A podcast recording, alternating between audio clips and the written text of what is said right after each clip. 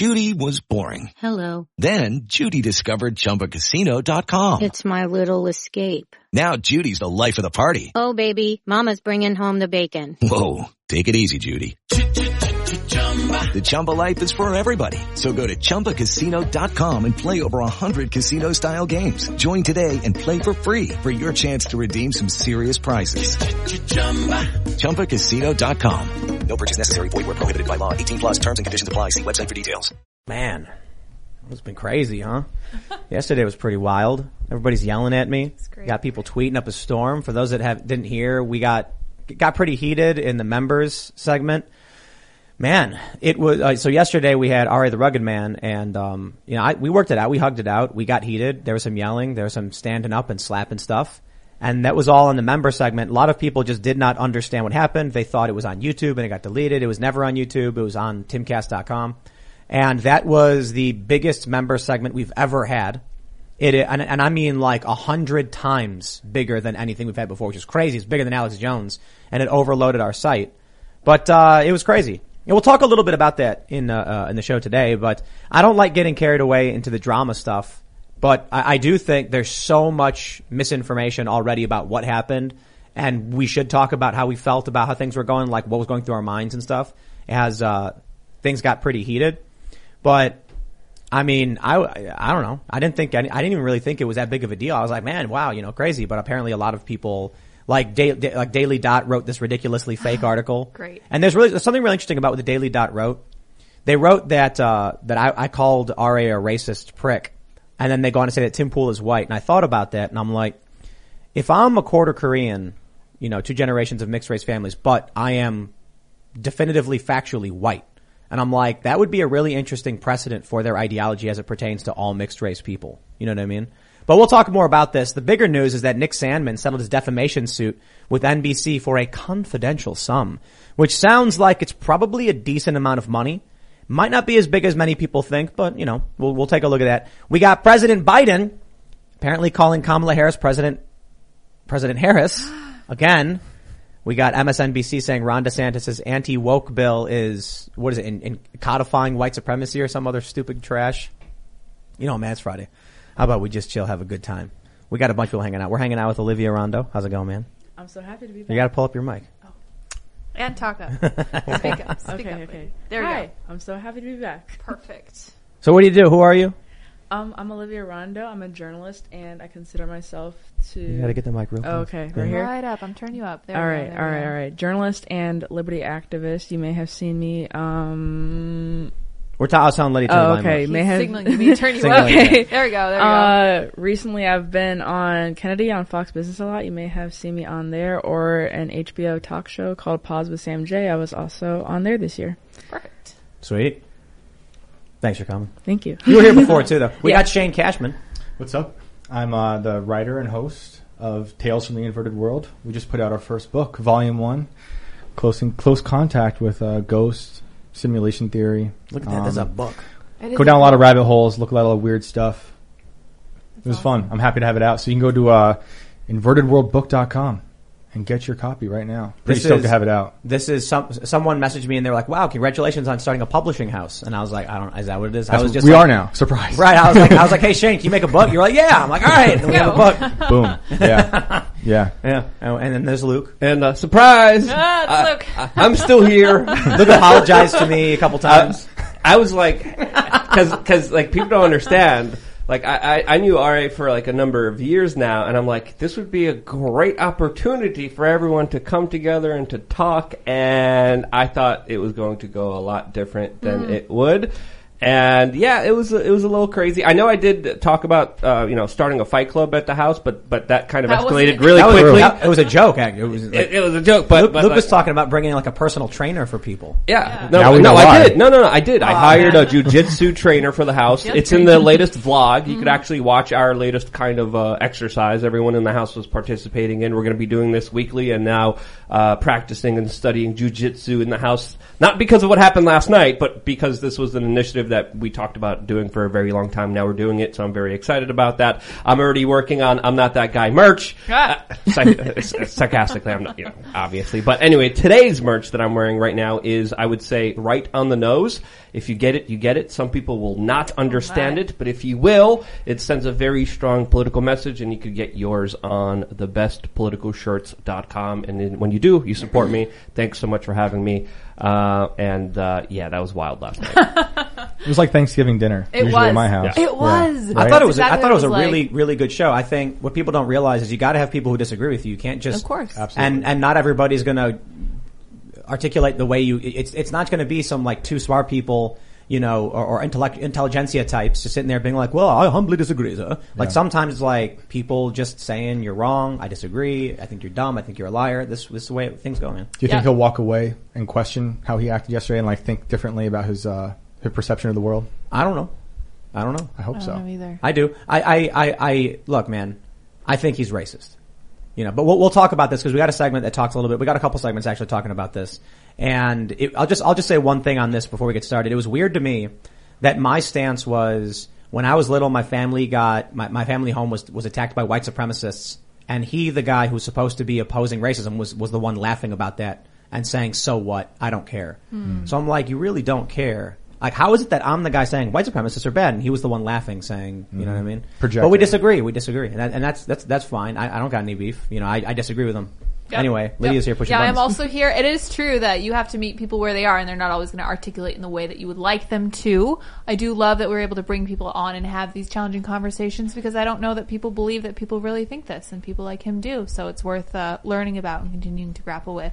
Don't forget, as Shane mentioned, you can go to invertedworldbook.com and pick up your copy of Tim Timcast Media's first book, first of many. Shane's already got plans and working on the next book, which is amazing, and I think the next one's going to be even better. But you can pick up Tales from the Inverted World, Close Contact with Ghosts, UFOs, Serial Killers, and Simulation Theory, Volume 1 in paperback at invertedworldbook.com and become a member at timcast.com. Help support our work directly, and uh, we greatly appreciate it. If you want to see exactly what happened in the episode yesterday, which you know everybody was going nuts about, I was trending on Twitter. It was nuts. Um, that's the latest members only segment with uh, R.A. the Rugged Man, and you can check it out and, and make you know think for yourself, decide for yourself how you feel about it. But that was the biggest members only segment we've ever had. In less in, in about twenty in less than twenty four hours, over a thousand comments on it. The views there was so much there was so much interaction on it that it overloaded our site, and we have like hefty servers. So check that stuff out. But don't forget to like this video, subscribe to this channel, share the show with your friends. Let's talk about this first story. Ah, the media. The fake news. Nick Sandmann settles defamation suit with NBC for confidential sum. Another slanted liberal news outlet has felt the sting of justice, according to Newsbusters. Oh. In a Friday evening tweet from the defamed man himself, former Covington High School student Nicholas Sandmann announced that he had settled his defamation suit with NBC News for an undisclosed amount of money. With little fanfare, Sandmann posted the tweet reading, At this time, I would like to release that NBC and I have reached a settlement. The terms are confidential. Sandmann sued NBC for over $250 million. I don't, I do not think he got anywhere near that, but I certainly think this kid is gonna be pretty comfortable. Now, I bring this up, and that, and that's the gist of this story. Many of us know the history of, of, of Nick Sandmann and the Covington kids, but I wanna, I wanna wrap this back into kind of the, uh, the, the current situation around what happened on this show and everything and just say, you know, when I'm having a conversation with someone and they're obstinate, but their worldview is based on media lies, you need to look at the Nick Sandmann case. You need to look at the Jussie Smollett case. You need to look at Russiagate.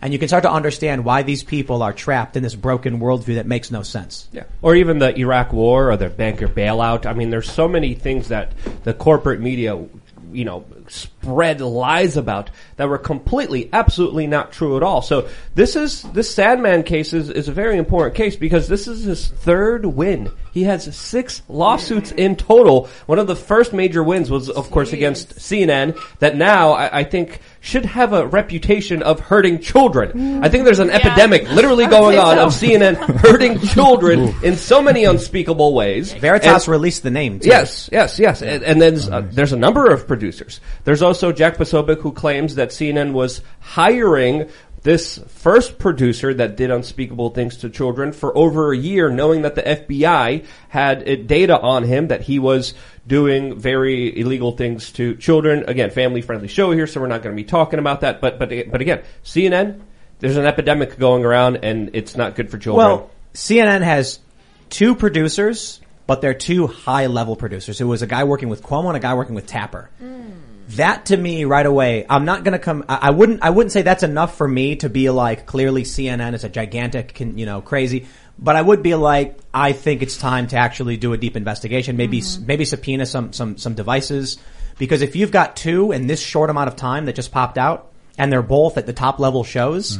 I think CNN, I think the law enforcement, I want to start asking questions about who's working there, what they're doing. Tim, two that we know about. Right. What That's what I mean. Don't we Exactly. know about? And then That's I, what I'm saying. And then and then I was making a reference to, of course, Sandmann because Sandmann also sued CNN and won successfully after CNN also hurt him when he was a child. Right. So again, I was, I was being a little hyperbolic, a little sensationalistic there, but uh, I'm happy to see Sandmann get the settlement, but I would kind of want to see like a apology from the outlets. You know, I mm. want them to come out and be like, "We broke your worldview, we fractured reality, and we're, we're taking account." But it'll never happen. We lied. We slandered the, a literal Yeah, child. We slandered a, teen, a teenager for political propaganda purposes. But you know, Here's some money on the side. yeah, And only to we're him. not going to get anything satisfactory. The lie travels halfway around the world before the truth can strap on his boots. Mm-hmm. Yeah, yeah, because there's people still roaming the world who believe in the false reality from the beginning, like the Rittenhouse thing, I mean, that's, I believe, what was the catalyst for what happened last night. for sure. You know, we, we had a dude here who was adamant in his belief about a false reality. Yeah. And it's crazy. I mean, I think collectivism versus individualism plays a huge role in all of this stuff. Yeah. But I think, as I often say, it's not left versus right. You know, it, it, it doesn't make sense. Like Vaush, for instance, he had a segment with with a decent take on what happened the other day, but he called me a conservative, and an, uh, and and by nature, then if you're conservative, you're racist. And then I literally say abolish the police on the clip, and he's like, and he goes, "Thank you, Tim." And I'm like, I don't understand how you could claim a- a- and there's, there's anything conservative about wanting to abolish the police, libertarian, mm-hmm. anarchist, or whatever. But that's why I often say that what's really going on, which is exemplified by the by the Sandmann thing, is Sandmann Sandmann thing. There there are the people who know, who are discerning, who are looking for facts and evidence, and there are the people who don't and just believe narratives. Mm. And so when it comes to Kyle Rittenhouse, they they are still wrong to this day. When it came to Nick Sandmann, Bill Maher came out a week after the retractions Right. and said BS info, and I was like, Bill, You doing? you had a week. Yeah. I, I, I he's getting sued too, isn't he? oh, I don't know. I B- Bill, don't look, either. man, I like Bill Maher for you know because because he pushes back on this stuff, but Mm-hmm. it's like Bill Maher is so close to getting his head out of the sand. He's so close, but he's Yeah. not quite there. I love seeing his audience be hesitant to clap sometimes. Yeah. it's one of the best things. They're scared, not hesitant. They're scared really and scared. terrified because he, he sometimes like he's, he's not the best, but but sometimes he drops a truth bomb that, that, that w- wakes everyone up, being like, wait, wait, wait, hold on. He's supposed to be telling us the narrative. Yeah. We're supposed to clap. you know, when the sign tells us to clap, and they're like, oh, is this acceptable? And they're kind of looking around Yeah. here because uh, he he does land some punches, but a lot of the If- times he does a lot of bidding for the establishment. If any one of these people just read, Bill Maher doesn't. Yes. That's why when it came to like critical race theory stuff, Bill Maher was kind of like, well, if they're teaching kids this, that's bad. If they're teaching that, then it's good. And it's like, Bill, Why don't you just know? read one article and you can say it's bad. Oh but what ends up happening is, you know, a big portion of what we end up fighting over, especially yesterday, was critical race theory being banned in schools is stopping the teaching of racism. And it's like, that's, that's, that is not at all what any of us are upset about or worried about. Mm. But that's what they hear on TV. People like Bill Maher, who are supposed to be the opposition, regurgitate that talking point from bad actors, and then they think we're the ones who are making it up. When we, you know, when it came to Kyle Rittenhouse, that's what really kicked off everything the other day. I'm like, we've had seven different witnesses to what happened with Kyle Rittenhouse on this show. I do not base my opinions off of like watching a random Twitter video from, you know, some leftist progressive. Hmm. I was like, I want to see the people who were there tell me what happened. And then we get that, we get that information and I base my opinions off that. Yep. But if you base your opinions off of how CNN framed it, then you're going to be getting sued when you talk smack against people like Nick Sandmann.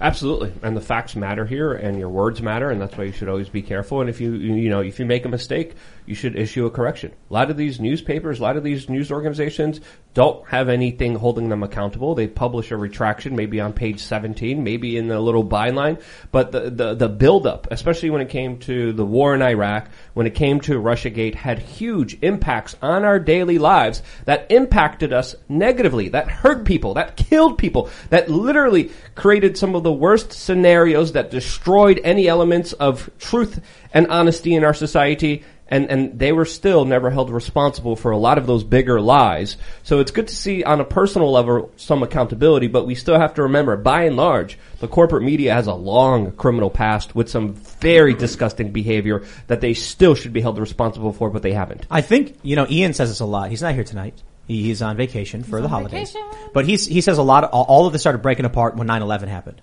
I think he's right. I think you know after 9/11 you get uh, the Patriot Act, you get the Iraq War, the war in Afghanistan. You you you got this this matrix narrative that started. It, it, it just started changing things. And then you get, I, I, I mean, to be completely honest, it may have actually even been the 2000 election, hmm. how contentious it was.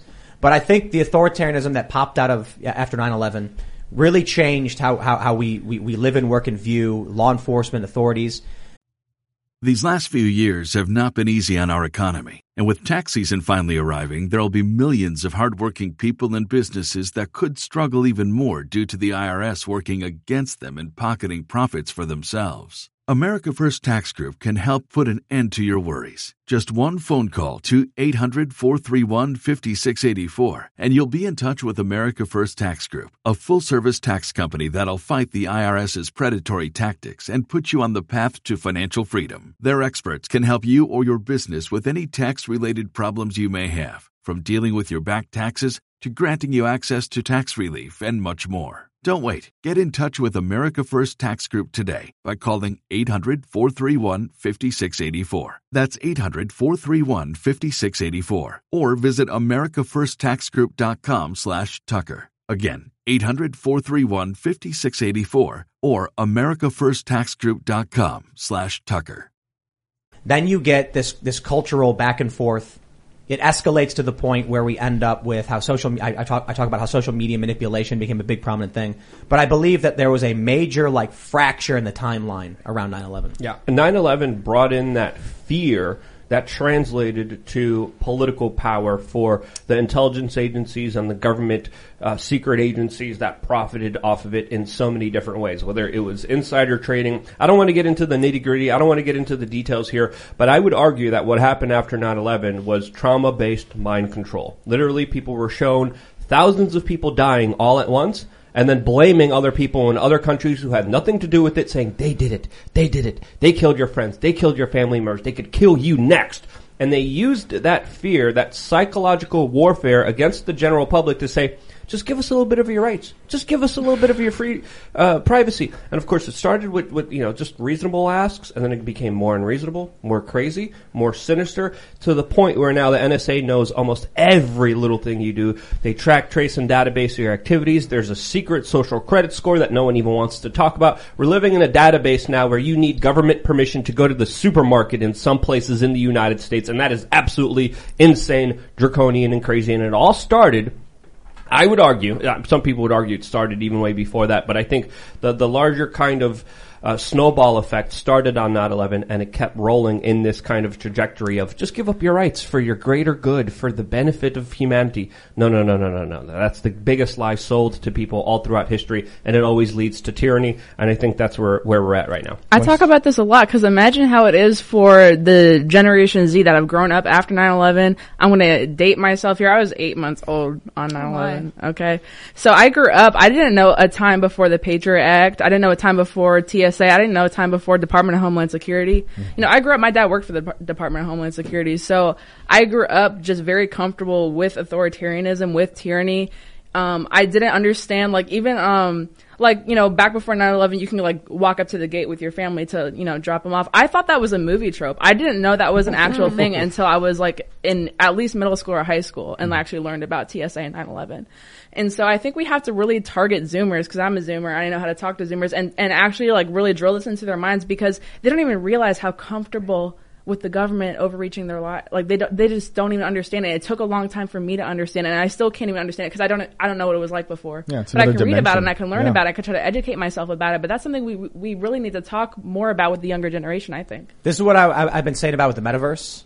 That the younger generations, like the kids born today, are going to grow up into the metaverse and be like, I don't know a world without it. Hmm. Like you're saying, you don't know the world before all this stuff. That's what's going to happen. Mm-hmm. They're doing it increment at a time. These, these these cronies, they stay in office for 80, you know, for 60 years or whatever, and then they implement that as generations move on. 50 years, people are going to be microchipped, and they're going to be like, I don't know a world without the Neuralink. I, I I've only ever known the metaverse. The metaverse will be there for the next lockdown. What you, Yeah. you don't need a high social credit score to, the, to go to the supermarket. Oh. you don't Well- need to well, pledge your allegiance to the corporate technocratic overlords before buying your Snapple. when they Oh, when they thought? first locked everybody down when we were in New Jersey, they said don't go outside unless you absolutely have to. And so you they they weren't going to arrest you or ticket you, but they were like stay at home orders. So I had you know, in, in our backyard we had big open space. I put on the Oculus and I went to Goo- they they have a Google Maps app where you can go all over the place. Yeah, it's fun. Mm. And the craziest thing was, you know where I went? You know where I went when I put on those those Oculus in New Jersey? Your neighborhood? Here. Yeah. Oh, here. Yeah, I went here. I went to Harper's Ferry. No way. Oh. And I, I I crossed the bridge and I was going through the neighborhood. And then we started trying to figure out where to go. And I was like, let's go here. So I was actually wearing the headset and you can like look around on Google Maps and like move forward. You click and you move forward. And it was crazy to me that everybody's, I'm like, everybody's locked in these cubicles and their little garbage little studios. I bet tons of people have this and they use it to like calm down. Yeah. One of the craziest things about it, and I think we're going here. If, if I, I, I'm sure a lot of you guys have the Oculus. There's a theater mode where you put them on and you turn on a movie and it, you, it, it's a giant theater screen in front of you and you can move your head and this, th there's a movie theater right in front of you when you're watching movies and the sound coming in your ears perfectly. That's where we're going. That's gross. You're gonna, and it's gonna be, they're doing linked, you know, things now, like experiences. You're gonna be sitting in your chair in your, you know, 200 square foot bachelor pad. I need to correct you. Yeah. You're going to be in your pod. You're gonna be in your pod. Yep. yep. This is like I will not be Those- in the pod. I will not eat the eat the bugs. bugs, I will that's not watch movies on the Oculus. Are those the pods they're 3D printing in Switzerland?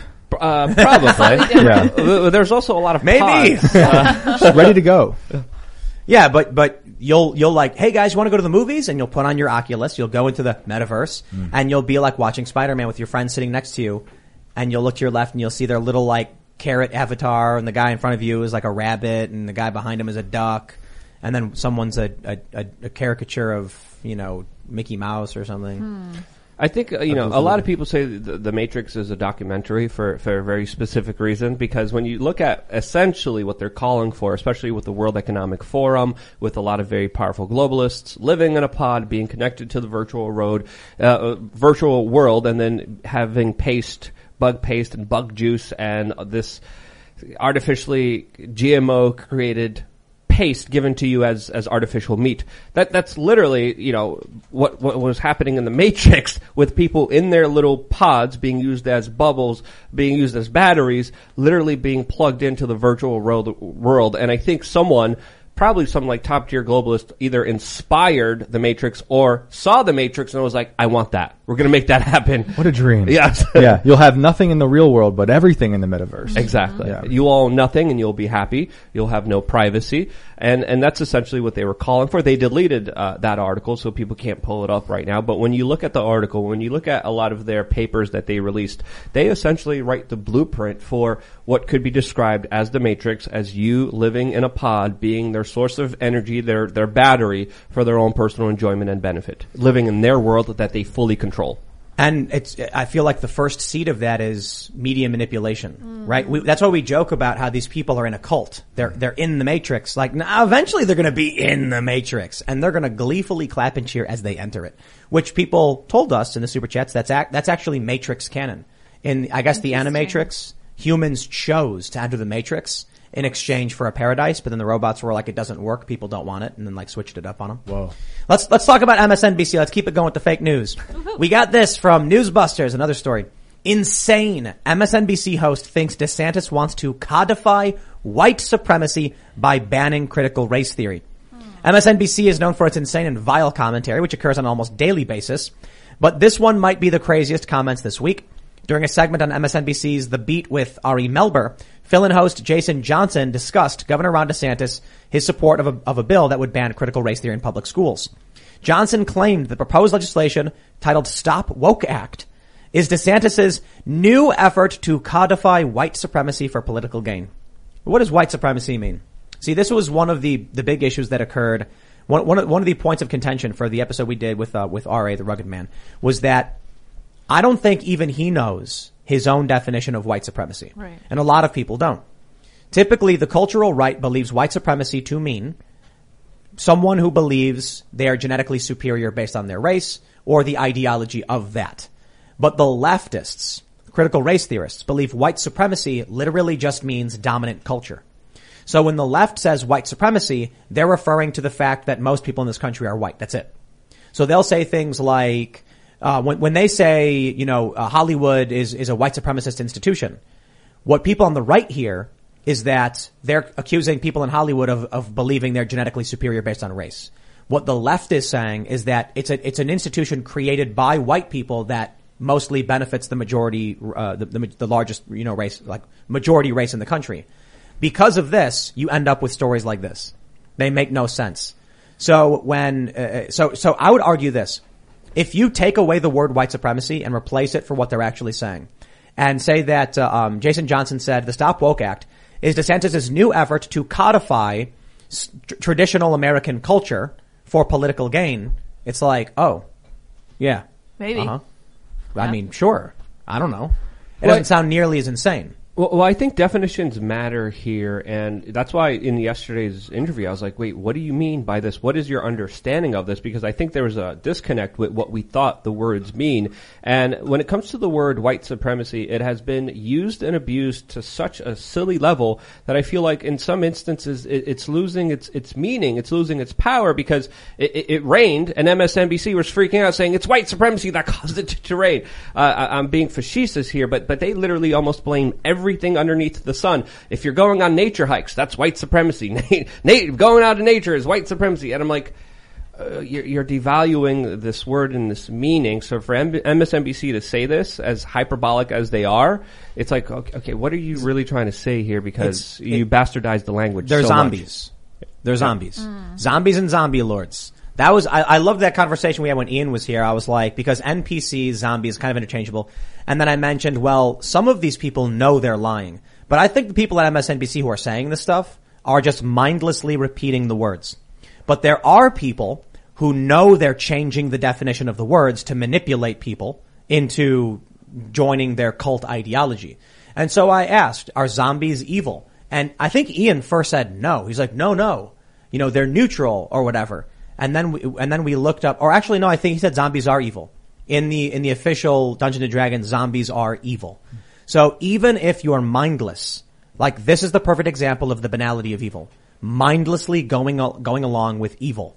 I'm sorry, that makes you evil. You know what I mean? Mm-hmm. Yeah, Luke, you're totally right. The definition changing, and then they repeat the words that are not. They're not. They don't mean anything anymore. I'm I'm calling this the death of language. That's how you create multiple realities because there's a whole group of people operating in certain definitions, and there's another group of people operating in different definitions. Like the, the when the guy drove the car through the people at the Christmas parade, uh, we saw a lot of tweets and headlines that was a car that drove through people. The SUV, That's uh, you know. you're It killing language there, right? It was It was an accident. accident. But if it was someone else who looked differently, they would sensationalize that to make it very specific, to make it, you know, you afraid of that. It's almost as if it's Orwellian. It's A almost little. as, as we're going through double speak, whi- which I, I I I've heard of that. Yeah, yeah, yeah, yeah. Yeah. yeah. and, and I think that's you could, we could relate to that since, of course, even scientific definitions of herd immunity, vaccines are being changed right in front of our eyes when Yeah. it meant something else previously before. And I think the same thing is happening with white supremacy. Uh, The and- word racist changed. That went Race. from being just prejudice against somebody f- because of their race to being about powers and systems and oppression and prejudice Yeah. and white people are can't, or black people can't be racist and white people Yeah. are only they can only just have prejudice against Larry them, Elder, racism the against them. black face of white supremacy. supremacy. Yeah, I Yep. mean, it just it, it has no meaning. It's watered down, and then but it's like crazy that these audiences either love that they're changing the definition or don't realize it. But either way, it's the same end result, and it's evil. There's Totally. there, there, a a couple a couple of the issues, you know, Uh, and, and I, and I gotta say, like, we all really want to talk about what happened last night, but it really was a good example of the culture war. And, and what happens afterwards. So one of the things that happened afterwards is Vaush. We've had him on the show a couple times. He's, um, he's made progress. I, I, I have, I have great respect. When he first came on the show, he called me far right. Oh. Yesterday, or I, or maybe it was earlier today, he called me a conservative. So he's moving me closer to the middle. to the Closer to That's the almost a liberal. Almost, I'm getting close to being a centrist. but he actually defended me. He he actually he made a really good point. He said he said something like, "Let's be real, guys. If this was any other mixed race person explaining they experience racism and a white person was laughing in their face and insulting them, you would be on that person's side. But because it's Tim Pool, you want to be mad at him." And I was like, "Wow." And then Vaush went on to say Tim Pool is a conservative, and then of course that means he's racist. And I was like, oh, "Come on, Come on, so close. you're so close. and then I go, and then I, and then he plays, he presses play, and I go, I want to abolish the police. And he goes, Thank you, Tim. And I'm like, Bro, the problem is everybody shared one small clip, so the the, the narrative becomes something untethered to reality. If any one of these people would just actually take their heads out of the sand and consume media to better understand it, then a lot of this might stop happening. But the other issue is when it came to the actual conversation with with uh, you know RA, many of these people don't agree that he is being racist because in their new moral framework or lack thereof, white people are allowed to insult people who are not white, and that's not racism so long as their ideology is in line with the tribe or the cult. So when they say racist, what they're really saying is deviant. They're, they're saying you're a deviant, you're a deviant. So when I call him a deviant, people go, no, he's not. He's perfectly in line with wokeness. So to them, they're hearing me basic, uh, like they don't hear the word racist the way we do. When, when I say to him, you're a racist, I'm saying you literally said that you would judge someone on, based on the content, uh, uh, you, you would judge someone on the color of their skin. To me, you're being racist when you discriminate against someone on their race. To them, racist just means you are a deviant from our, from our ideology. If you were a media darling and he was in, and RA was in here with a MAGA hat and he accused you even laughed at you, they would have said Tim Pool, you know, Asian Asian podcaster, you know, to make sure. Oh, yeah. we Yeah. all knew he's a victim. Let me let me explain something that you know. One of the jokes that we make on the show every so often is that blonde hair, blue eyed Luke Rudkowski is a person Yes. of color, and literal second generation mixed race Tim Pool is white. I'm like, I don't even know what is going on in their brains. like, but but I, I think it's fair to say what they're really saying is deviant mm-hmm. when they say racist or white supremacist.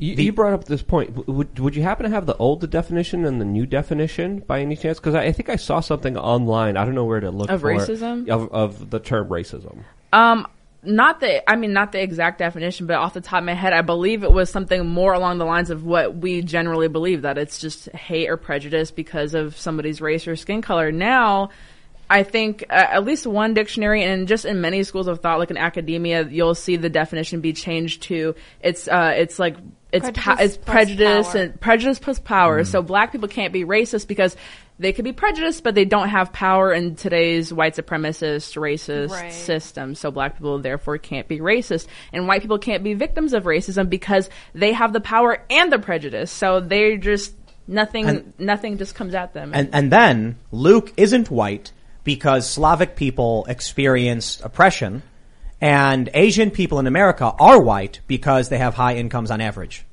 So they've turned white into an ideology. It's a boogeyman. Well, if you look at history, history is filled with oppression. Whether you're you're Chinese or Japanese or Korean or Polish, um, you look. at You know, people have been screwed over throughout historically. But you know, do you see people leveraging that for their own kind of purposes or excuses? It's, it's to me, it's it's it's it's like thinking low of somebody, and and and it's thinking low of yourself. And I think some of it is done deliberately. This is just my perspective. I might be wrong. Someone might be might might be able to convince me that I'm wrong.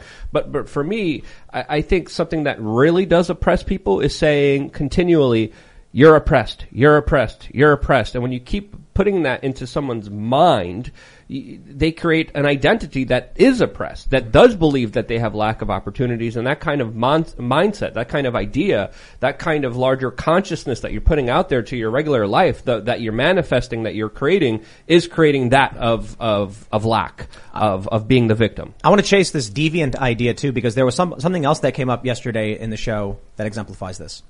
When I was trying to explain a very that, that, that you know this world is comprised of many people with different worldviews. Mm-hmm. RA's response was, I said your worldview. He said, yeah, reality. And mm-hmm. so when he, so I, here's what I think happens. He believes he's in the moral majority.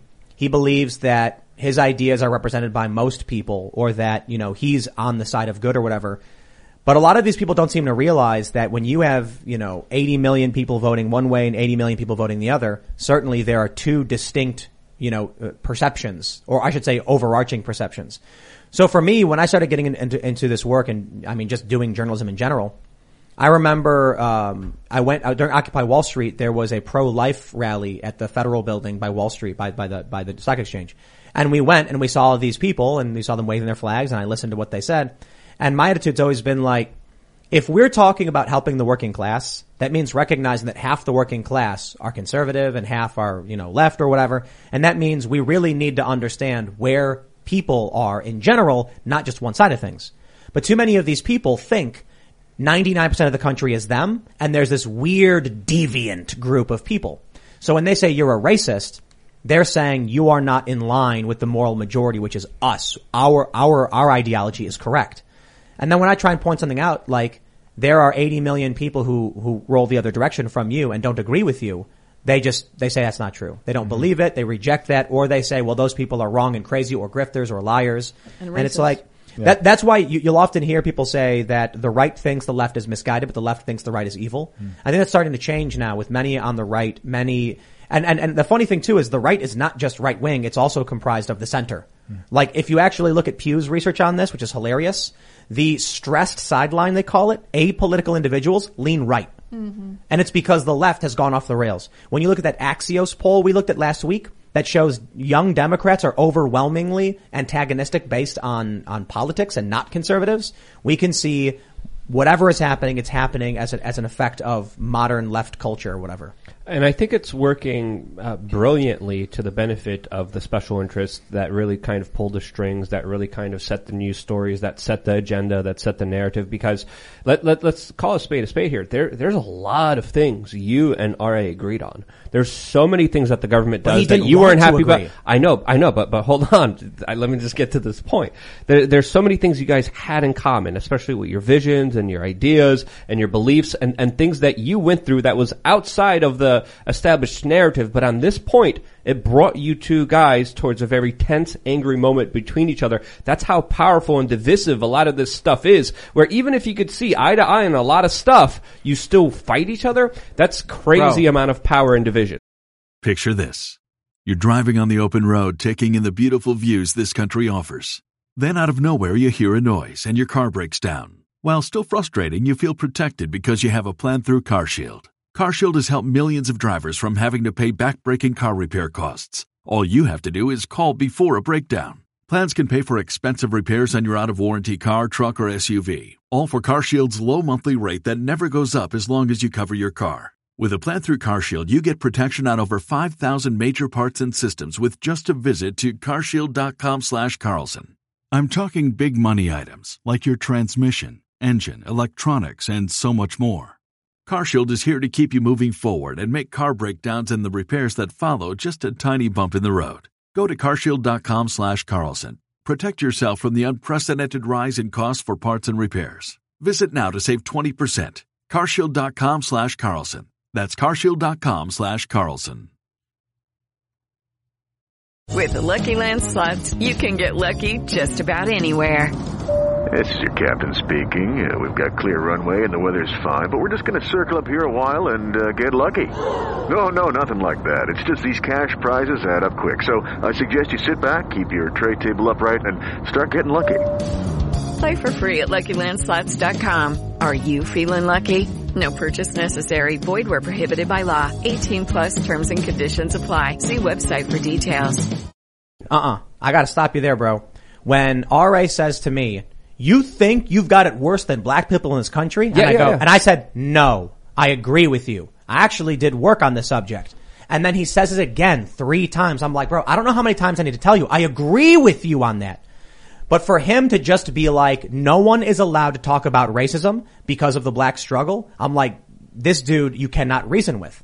I, I literally tell him, You are correct. I agree with you. Critical race theory should not be banned in schools. It's just the praxis of. And he goes, okay, all right. How many times does he need to say something? He goes, y'all called Kyle Rittenhouse a hero. And I said, we never did that. And he, Literally and he went, no. okay, okay. I'm like, how many times do I need to reach out and say, I agree with you, I agree with you, I agree with you? But he didn't, he, he, he it's like, it's, it's not, it's, it's, it's, uh, that's why I'm saying it's about being a deviant. It's about not being in line with our orthodoxy.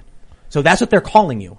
Yes, I, I- by and large, what what I was saying, you said it more eloquently and a lot better than I did. Because again, there was terms of agreement, but it still led to confrontation, which to me is mind-boggling of of how they are able to control the narrative in a way where it still leads to no understanding and a fighting, um, and that to me deserves to be pointed out. I, but listen, I think we all understood him. I think we were all uh, analytical as to think, like uh, we, we analyzed the things he had been saying. He talks about news in a way where he, he didn't understand things. He was talking about how we didn't know what critical race theory was, and I and I gave him just a very generalized. Here's one of the authors. Here's what they've stated. Here's what they've believed. Because I I read the stuff. And full disclosure, when we had Vaush on the first time, I was I was miserable in in trying to uh, break down what critical race theory was, and I I think Vaush made a great point when he was like, "You don't know what you're talking about."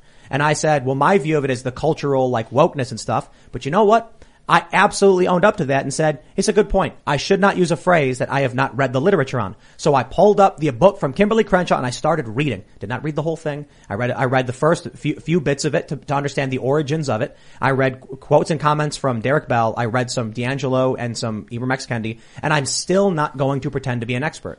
But for someone to come in here say these things and for me to be like, which of these authors do you agree with? And him to be like, I don't, I don't know, that. I have no idea. I don't know anything about it. I'm like, okay, here's a problem.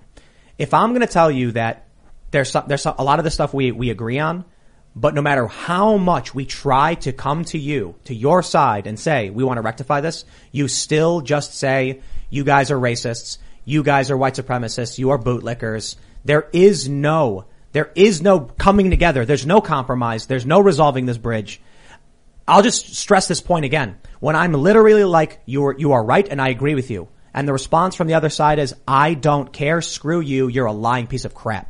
I'm just like, all right, that's it. It's conflict. The divide is real, and it's very strong. I'm trying to stay positive. Yeah. I met a made. A, But, but I was going to Yeah. ask: Is there anything that could bridge this divide? Is there anything possible? I think so. I met a lady Yeah. yesterday, total stranger, in her seventies. A nice lady. We we agreed on books and music, and we were there looking at some stuff. And there was another gentleman there who I don't really know, but she knew. And she pulled me to the side and said he's an he's an anti-vaxer. And I was like, oh, I, everyone can do whatever they want. I'm, I'm okay, and I didn't mind. And she kept trying to get politics out of me, and she was trying to like find labels and how to like pigeonhole me next, right? And then uh, 30 minutes later, she says, I wish every Republican would drop dead. Just like that. And she was totally fine. It was normal. Like she could say it to a stranger. And I'm like, well, that's a horrible thing to say. And I was like, I think, I think you are putting labels on too many people and you, you're hearing certain words like, like, you know, he didn't want the vaccines. Now he's all these things. Maybe he's racist in your mind, a MAGA supporter, whatever. And I'm like, if you just take the labels away and you talk to people about the real problems, you'll probably agree on lots of things like what Tim and RA were talking about. And then she was like, you know, I did have an hour long conversation with this man.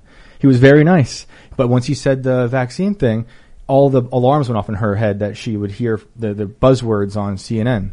And, uh, I think if you start to strip away labels, like, that's why that when I see words like woke, I hate words like that. I'm so sick of words like that because it automatically makes anyone who agrees with woke stuff, um, and, and who doesn't agree with it want to fight about it. Yeah. Just strip away the, those stupid words. I think. I think we use too many bad words like cancel culture and woke. There's a compulsive need to label people though. People try to do the same thing to me all the time and eh, even when they find out what I believe in, there's still no label to put on it, so then they get even more frustrated. But I need to know, I, I think it's getting worse actually, the compulsive need to label people, but I need to know like how do we combat that? Like how, how do we change the messaging to where, to the point where people don't feel the need to be like, hey, like what do you believe about that? And then immediately assume your political party or assume everything else It's, you it's, believe. it's like gang members. It's like, are you a mm. blood? Yeah. Are you a crip? Well, Right. we're gonna No, stab you. It's for It is. real. Dude, I really, Luke, Luke and I, we went to the Peace Wall in Northern Ireland, and I really recommend people go to oh, Belfast yeah. and look at the mm. Peace Wall.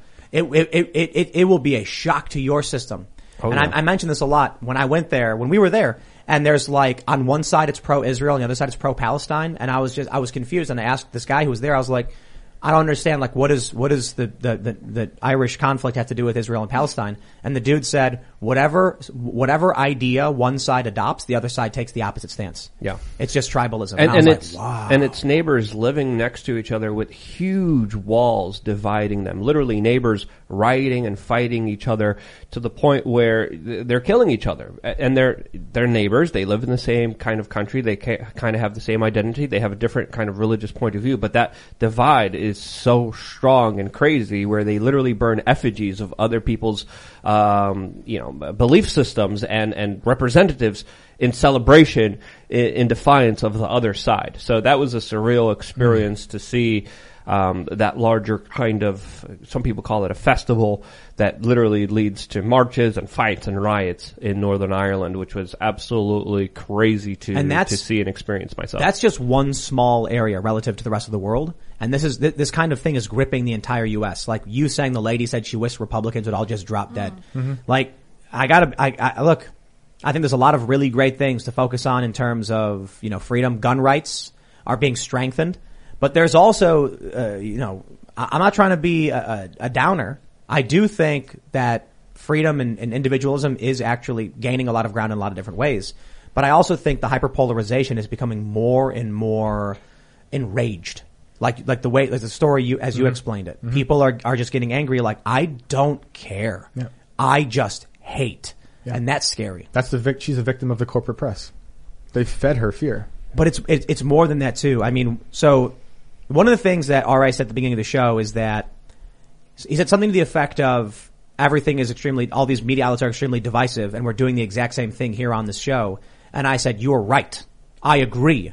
We talk about that." When we see MSNBC say that, you know, Ron DeSantis is codifying white supremacy or whatever garbage, and then we criticize them and Newsbuster says they're known for insane, vile commentary and all that stuff. Yeah, we're, we're sitting here with a bunch of people listening and they're going to be like, I don't like MSNBC and what they do. And then we're going to get people who are only going to take small clips of this show and then do the counter of saying, look at what they're saying, they're vile, racist or whatever. And all it does is create echo chambers where everyone hates each other more and more and more. I suppose the one difference is one side is objectively correct. And that side is whatever this side is. And it's not the right. It's not libertarian. It's just literally there are people who are right and people who are wrong. And if you look at the Jussie Smollett story, the Covington kids, Nick, uh, Nick Sandmann stuff, you look at Kyle Rittenhouse, you look at Russiagate, did I say Russiagate? You look at Ukraine Gate, two impeachments. Wow, one side is objectively wrong all the time. What do I get criticism for? Bad predictions. Bad predictions are different from factual errors. If I, if I see the stock market doing really, really well and then say, I think Donald Trump's gonna, gonna nail this election and then a COVID happens and he doesn't, that's just me not realizing a pandemic was gonna happen. But when you say Donald Trump colluded with Russia and he literally did not, or you claim these kids were getting in the face of a Native American and they literally did not, you live in a twisted, malformed, decayed reality. And then if you become hateful and vile and angry and, or, or violent because of it, yeah, one side is dangerous. And when you have a horde of angry zombies, how do you deal with it? That's a good question. I'm Is there to the anything woods. to, to I'm going help- deep in the woods. Yeah, that, uh, that's literally what I did. I left New York City, went to the middle of the woods of New Hampshire, joined the Free State Project. Uh, but but is there anything that could help? I, I, and again, I, I made this argument. I don't think we should call them zombies.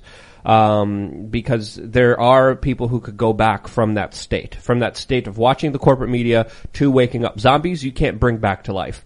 Uh, when it comes to corporate media heads who, who watch the, the fear-based mind control, people could come back from that.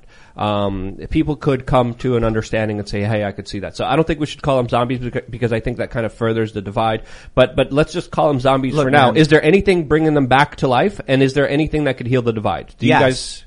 What I- is it? But, but, but I think when I say zombie, I'm referring to the people who are totally zombified. I think there's some people that you just can't bring back no matter how you try to reason with them, no matter what type of facts you put in front of them, as was demonstrated. I mean, you can agree with something, everything that you're, they're saying basically, and they're still going to call you a white supremacist, racist based off of these new made up definitions and terms. And they could be, they could literally be a white person sitting here yelling at you that they could, I've had white people call me I'm anti-black and that I'm racist and that I hate myself and I have internalized racism and misogyny and all this types of stuff. And I can sit here and look at them and laugh at them and be like, and just ask them to explain themselves and they can't. It's just cause like Tim said, it's just, I, I like the word deviant. It's just because I'm deviant. Yeah, but there is a political transformation. There is a political change, and it happens in, in, in some people. Even even Tucker Carlson. Tucker Carlson. But it goes both ways. Pro establishment, of course. Uh, pro establishment, pro war. uh, CNN, MSNBC, toting the line, giving it, you know, repeating the, the speeches. Now he criticizes the Republicans, criticizes the Democrats, criticizes the intelligence agencies, and, and does something Agrees that, with that- Glenn Greenwald. yeah, yeah. has Glenn Greenwald on his show, and and um, And that's big for Glenn Greenwald, too. and Tulsi Yeah. Gabbard on his show all the time, Right. and rages against the the, the kind It's of a- intelligence state. It's a new political faction. So, so like some people would consider him a zombie that has tur- a zombie lord to someone who is come back to life and is n- now helping people awaken uh, from this zombiness. There's an article that Daily Dot wrote about what happened here. And it was just like, it's crazy how they just don't watch the show. They don't care to get the facts straight. But one of the things they point out was that in the clip, I highlighted a documentary I did on Ferguson and the, you know, what the black community was going through with going on tour and racism. And they said, but Tim Pool failed to mention that he made that before his politics did a 180. What? So let, let's, let's assess that real quick. If I literally pull up a documentary I made seven years ago and say, I completely agree with this message for the documentary that I put together seven years ago, how have my politics changed if I'm literally like, this exemplifies my view on, on systemic racism? Quite literally, it's the same political opinion as when the documentary was made. And I'll, and I'll tell you this too. They wanted me to say a line in that documentary I did not say. They wanted me, the final line of the documentary was that pol- the, the police of St. Louis are the, are, are, uh, were, were created by and the descendants of slave catch, slave catcher patrols. And I was like, that's a little too much, guys. Mm-hmm. And it's, it, it's not necessarily untrue in some contexts, but it's, it, for the mo, it's mostly not true. There are some police departments where they started as, you know, slave, slave catching. And then most police departments, and I, and I looked all this up, we, they were just ideas and institutions that were, were adopted from, I think, France and other European countries that we decided to implement here as we expanded sheriff's department and law enforcement. So I'm like, that goes too far. That's what they wanted in it. Mm. So my politics haven't changed on this. But it, it's really interesting because what that means is this group of people revolt, like they, they, they, they moved around me. So here I am in this position on the left and the establishment media moves to the left where I stay in the same position. And now they're like, look, he spun a 180. And I'm like, yo, it's you guys who wrapped all the way around the other direction. Mm-hmm. How, how is it that I'm going to defend this and you're going to claim I disagree with it? They move so far left that you look far right. And, and I haven't gone, I haven't moved anywhere. Right. I'm always just like, Same hey, it's wrong to be racist. Yeah. Like I, I what I don't know, what, you know, I I have to, I gotta say, this is why I'm really pessimistic. And at the end of the member segment, I said, I think racism will never go away. Right. And it was because of people like RA. It was because he is a white guy who claims white people are privileged, who thinks he's justified as a white man to tell minorities what to do and laugh at them when, when people, when people talk about their problems or experiences of racism. He laughs in their face. And I was like, why would that go away? It ma- so this is this is a guy who, in, in every respect, you know, hundred years ago probably would have been a white supremacist. Hundred years ago, this country was overwhelmingly white supremacist, and now today, many many people have adopted this, the more civil rights view and have become more accepting and more understanding. And he's still of the mindset. And it's not just him. I don't mean to single him out. It's it's the woke that they, as the white savior, the privileged race, has the right to determine what minorities should be doing. And I'm like, what changed? What about white supremacy has changed and these people are still doing it? Yeah, I think that's why it's important to be considerate of your virtues, um, and and not just change on every issue based on your gang affiliation or the level of political power you're going to gain for standing on this side or acceptance from larger society. I mean, I always throughout my journalism career always said, okay, what are my virtues? What do I what, what do I represent? What ideas am I going to go out there to the general public? And to me, it was always anti-war freedom, privacy, the rights of individuals over the collective. And I always stood on those virtues, but I've been called a right-wing racist teabagger by Chris Matthews of MSNBC. Sean Hannity, I, uh, I'm not sorry, sorry, not Sean Hannity. Bill O'Reilly said We Are Change is a, is a jihad-loving leftist liberal organization. Oh. and, and, and I got slandered for it, but my position has never changed. When, when Ob- Obama was in power, I was called a conservative. When Bush was in power, I was called uh, a liberal. And, and, and again, I, I don't believe in any of that gang affiliation. Your virtues should matter more. Luke has one political position. Freedom. The government sucks. Yes, absolutely. I'm with you. I love I'm with that. you. I'm all for that. I'm with you. Uh, Abolish taxes. All of them. Immediately. Oh, Give yeah. love it. I'm in I'm in New York where we have new mandates now for the mask, It's and it's just like if you if you have kids and you love your kids, you you hate your government if they try to get between you and your kids. Exactly. And they they're trying to wear. I mean, they had like five year olds running around outside this summer, ninety degree weather, with the mask on. I'm like, you guys are waterboarding these kids, basically. So Like, what is the option for New disgusting. Yorkers? Like, what do you Leave. Leave? Oh, or There's I no- think most of them you like can't it. fight. I think most of them Let's- in the let's- city area like it. Let's But pull yeah. up the story real quick too, get some context Yeah. here. We have this from timcast.com. De Blasio says people will be forced to accept COVID vaccines if their quote, paychecks depend on it. Wow. This dude was giving an interview and he basically said, I will destroy your life to get you to do what we want you to do. And I was just like, if you want to live in that city and you want to live under his boot and lick it, They like it. feel free to do it. If, if you want, I'd leave. If you want to Oh, call yeah. anything white supremacy, that's it right there. If you look at the the vax mandates, who it predominantly affects, the the the consequences of it, especially in New York City, especially with people of color. Holy frickin' His cow! Wilhelm. too. right? I mean, look at I, I just call him Bozo the Should we call him Kaiser? Yeah. I, I am absolutely You know just my- my favorite image flabbergasted from that this he year? still has any political power. My favorite image, one of my favorite images of this year, videos really, is him alone in Times Square dancing, with his wife. when everyone Yeah, was Deep not City. allowed to be in there. When- everyone oh. was told, get away, you're not allowed to Yeah. come to Times Square. It's a mad only king. the special elites, only the people who give out the orders Yep. will be celebrating and dancing in the middle of it as the order followers will kick everyone out. Yeah. It was disgusting. Look at this. And the New York Times made that one of the photos of the year that they were celebrating and toting as something great. Yeah. They didn't show uh, Bill de Blasio dancing there by himself with Yeah. his wife, with police this, officers Yep. protecting them. Yeah. They- Meanwhile, the, the governor's a mass sick. murderer. Oh, yeah. They kicked out everyone from Times Square and then they had their private dance. So you can have a little Yeah. prom night. That's Yep. cute. It's cute, right? So this is, cute. listen man, I think I think I, I, like your point that people with kids, people with families should leave. There's really nothing that they could do. I will not fault anybody for leaving if there's really nothing else they can do. But I did write a piece for Timcast. It was in August, I think. It was called "Here's How New Yorkers Can Fight Back Against Medical Mandates," where I interviewed somebody from the New York Young Republican Club,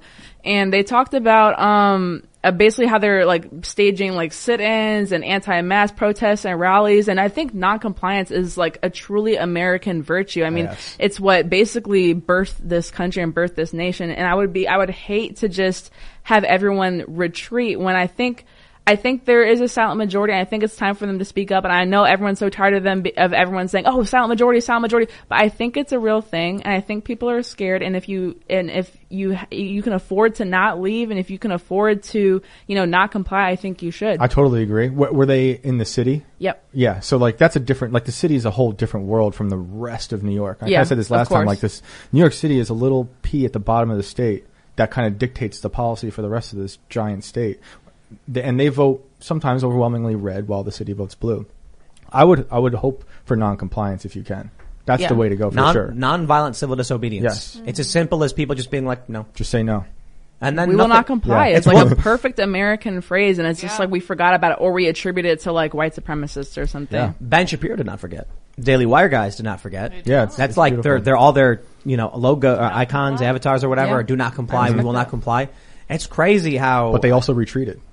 You know, like they left a, a state that was pretty That's- dystopian, well- like New York. But it's good to say not not comply. But I also think I don't sometimes blame them those for that, cities. It's I don't. kind I of don't a blame them at FU. all. It's kind of a FU, and it sends a message to the state. I I, I think it's kind of good in some sense because it, it does send a message, and I think that people are going to look at that and be like, "Hey, we need to make a change," or you know, "Hey, something." Hello, it is Ryan, and I was on a flight the other day playing one of my favorite social spin slot games on ChumbaCasino.com. I looked over the person sitting next to me, and you know what they were doing? They were also playing Chumba Casino. Coincidence? I think not. Everybody's loving having fun with it. Chumba Casino is home to hundreds of casino-style games that you can play for free anytime, anywhere, even at 30,000 feet. So sign up now at ChumbaCasino.com to claim your free welcome bonus. That's ChumbaCasino.com and live the Chumba life. No purchase necessary. VGW Group. Void were prohibited by law. See terms and conditions. 18 plus.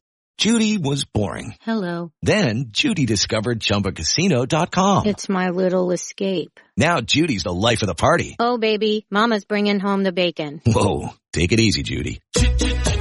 The Chumba life is for everybody. So go to ChumbaCasino.com and play over 100 casino-style games. Join today and play for free for your chance to redeem some serious prizes. ChumbaCasino.com.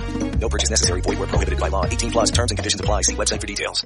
that, Well, but- some people argue that you're voting with your feet, Mm-hmm. right? Yeah. By by staying in New York City, you're paying their taxes, you're you're part of their workforce, you're incentivizing people to say, "I will control every aspect of your life, and you will obey, and you will live underneath my boot." No, I won't. I'm going to go to Florida. I'm going to go to New Hampshire. I'm going to go to West Virginia. I'm going to go to Texas. I'm going to go where my rights are respected, where my money actually goes towards the greater good, and doesn't go towards discriminating against people, doesn't go towards giving people less opportunities because they didn't do a, a procedure that the, a government bureaucrat wanted them to do. And it's, it's sickening what's happening in New York City. And there are some people standing up. There was recently a large number of people arrested because they went to restaurants and they said, hey, um, we're not going to comply with the whims of government. We're not going to ask the government permission and get their permission slip to eat here. And they were asked to leave. Their they said no, and they and they did too. sit-ins. Yeah. Cops came in, they followed orders, and they arrested them. How, how isn't this weird? It's just it's just it's just so weird that the the, the the way politics is evolving in this country. I've always been on the side of businesses should apply public uh, should should grant access to public accommodation for members of the public. But now it's crazy to see many people on the right arguing that. You know what I mean? Like Yeah. before, it's just I don't know, man. I saw I saw a really crazy image of a uh, a building a, a vaccine warehouse being burned down. And someone Yeah. on the right being like, "This is how you stick it to authoritarianism, whatever." And I'm like, "Bro, that's an Antifa tweet." Everything I'm like, "What is concentrated. going But there, on?" I think that the, the difference there is their anger is rooted in uh, something that's really happening, and sometimes the things that and Antifa No, you're are right. rioting. They're rioting over manipulated realities. Yep. You know, like Exactly. inflated numbers of you know deaths, whatever. Um, you know, like I had a friend who would tell me like thousands of black men die, you know, a year Right. by cops, and I'm like. I don't know if that's the number. It's like 23. I would show her the number. She would say, "Well, the numbers are systemically racist," and I was like, "And then I'm racist for showing her the systemically racist." Oh my, oh my goodness! I had I had a friend, and uh, they were posting stuff about the migrant crisis. That was wrong. So I took an I took the the, the refugee document on, from the UN website, sent her the link, and said, "Hey, just FYI, what's going on here is X, Y, and Z." The people coming from the, the so there's three Mediterranean routes. There's the the western, the central, and the eastern. I think it's I don't think it's called central, but there was three routes. One goes through Spain, one goes through from Libya through Italy, and then one goes through Greece through Lesbos. And I was just like, the people who are coming in through Greece are the refugees from Afghanistan and Iraq. And the people who are coming from the central and western routes are economic migrants from Nigeria and other countries. And then she just said, screw you and blocked me. Oh. And I was like, I don't know what just happened. She slapped your That's microphone. lovely. I didn't insult her. I didn't call her name. I had one friend. This was crazy. Someone I talked to all the time. We hung out a lot in New York who told me that they now believed in conversion therapy because they, so this is crazy, right? Check this out. If you talk to someone on the left, they will cheer when you hear someone say, you know, so, like Canada has banned conversion therapy. They'll go like, yay. And I'm talking to this friend. She's a woman and she was saying that it was transphobic for people to not want to date people of the same sex if they were transgender. And so I was like, all right, hold on. Let me, let me, like, I'm, I'm trying to understand you. So I was like, you're a woman and you're attracted to men. And she was like, yes. And I said, so, so you're saying that you personally are, are attracted to bio, like people who are biologically female who have female genitalia but have transitioned. And she said, no. And I said, so do you think that's transphobic? And she said, well, I could learn to like it. And I said, isn't that conversion therapy sounds like, like, grooming. like changing hmm. some, like trying Yeah, to convert someone's sexuality? Hmm. And then she got really mad and said, no, you're being transphobic. And I was like, I thought you were being transphobic. I was like, all I did was genuinely ask, she blocked me. Yeah. She, but, but to be fair, she deleted all of her social media and said, I can't take this anymore. And I, I, I think what really happened is, like when we talk with, with RA, these are people who are on Facebook. These are people who are on Twitter. And they get a worldview bubble, a bubble world from the group they follow. This is what people need to understand. Who you follow on Twitter, if you're active on Twitter, is shaping your reality and it can be distorting it. So they say like, like, so I follow a lot of conservative personalities, a lot of leftist and liberal personalities. I follow Hasan. I follow Vaush. I follow, uh, I fo- follow, I follow a few other people. I don't want to get anyone else dragged. They're, they're famous, so I'll leave it there. But a few other, like, lesser well-known leftist journalists, as well as all the mainstream publications, Vice, and, uh, that way I'm seeing what they're saying, I'm seeing what people are saying, and I get a view of both, you know, groups. But a lot of these people, like this, this, you know, former friend of mine, was probably only on Facebook in a group of friends who were all regurgitating the same woke garbage. And then when I simply asked questions, I think what ha- what really happened was she realized the world she lived in on Facebook was not real, and she couldn't take the pressure of it anymore and deleted it. Hmm. Scary. I would even go further. It's not who you follow; it's who the big tech algorithms decide you see. Because now it doesn't even matter because they mm. curate a lot of the timelines. Twitter is still one of the few places where you actually see the people you actually follow. But most social media, especially Facebook and Instagram, they have a carefully curated algorithm that they have even done psychological studies on that could create certain emotional outcomes. And there, I, I think there's a correlation between the the, the mental and uh, wellness uh, of just people going down dramatically with the onset of social media. But it's not just our personal well-being that's being affected here. It's not just our mental health. It's also our political discourse, which is being bastardized. And I think the echo chambers that are created, the echo chambers that many people blindly follow, because also, as, as you mentioned, Tim, you try to get different perspectives, but a lot of people don't. A lot of people don't want to see different perspectives. They want to see their perspective regurgitated uh, to them from Right. different kind of points They of also view. might not have time. Reestablishing the same idea. Yeah, let me- reinforcing that idea. I got I got to pull something up that's really funny. But you know, keep keep talking. I I'll pull think this I up. think the, this is my crazy wacky theory. Is Facebook years ago? Remember that debate over if it's a blue dress or a gold dress? Yeah. That was us getting prepped for the fracturing of reality. Oh, Who believes no. what? And they're just back there. They're judging. Who does what? Like, I you should do a report I on can't that. do it with Facebook and Instagram now. I think I'm shadow banned on Instagram. Even when people do see my post, half the time it has that warning over it, like fact checkers have deemed this Yeah. false, and it'll be like the most Yeah. mundane It's a thing. badge of honor. It- it's not even like Yeah. crazy. I saw something on Twitter earlier. It was someone talking smack on vaccine mandates, and right below it was a promoted Pfizer tweet. Love let me let me let me pull up this story for you guys. Tim Pool confirmed leftist. This is from ground.news, blind spotter, and it says 53% of the news Timcast interacts with on Twitter leans left. Top three influencers are Vaush, Michael Malice, and Jack Posobiec. Wow.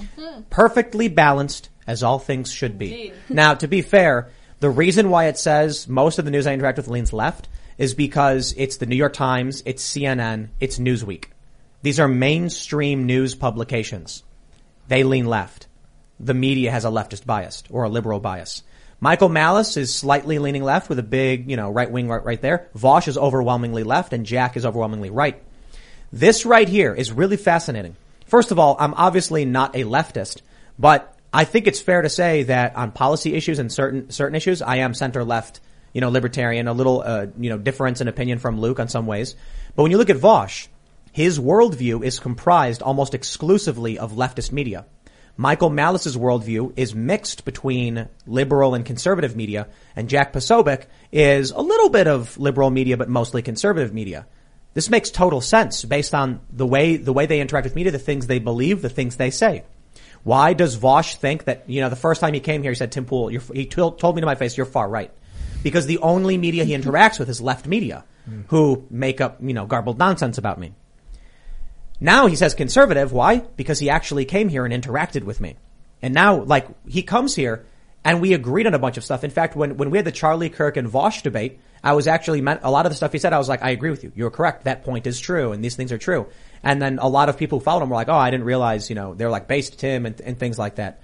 If these people just mixed up their news sources a little bit, got a healthier balance, everyone might actually calm down. The problem is New York Times, CNN, Newsweek, my top three sources, they lean left. So if Vaush is just watching MSNBC, CNN, reading The Nation and all that stuff, and it's overwhelmingly left media, then I don't know how you break someone out of that, that broken reality. Can you put anyone's Twitter handle Yeah, in you there? want, me, you want me- you want me to do you? Yeah, yeah. I come on. Uh, Luke, I'm- we are change. Luke, we are change. It's going to Uh, be like he's a crackpot conspiracy guy. Look at that, What? Luke. What? forty-four percent left. 44% left. Bro, it's because the New York Times Zero the other head. Zero Hedge and Hive. Hive. But it's because the New York Times is a left-wing publication. Yeah. So when you, when you, like, Ground News is a good job of this. Look at that. Thomas Massie, Glenn Greenwald, and Cernovich are your sources, and they're, Glenn, Glenn Greenwald is very left when it comes to the media. Yeah. and then you've got Cernovich who's very balanced. Interestingly, look how small the center, centrist is in Cernovich. Massie's got a little bit bigger one. Luke, you've got a 21% moderate. Let's see, uh, let's go back to mine, because what was the percentage of moderate for me? 23% center. But most of it leans left. Why? The mainstream press is a liberal media machine, and this proves it. Let's let, let's let's let's jump over to Vaush. Look at this.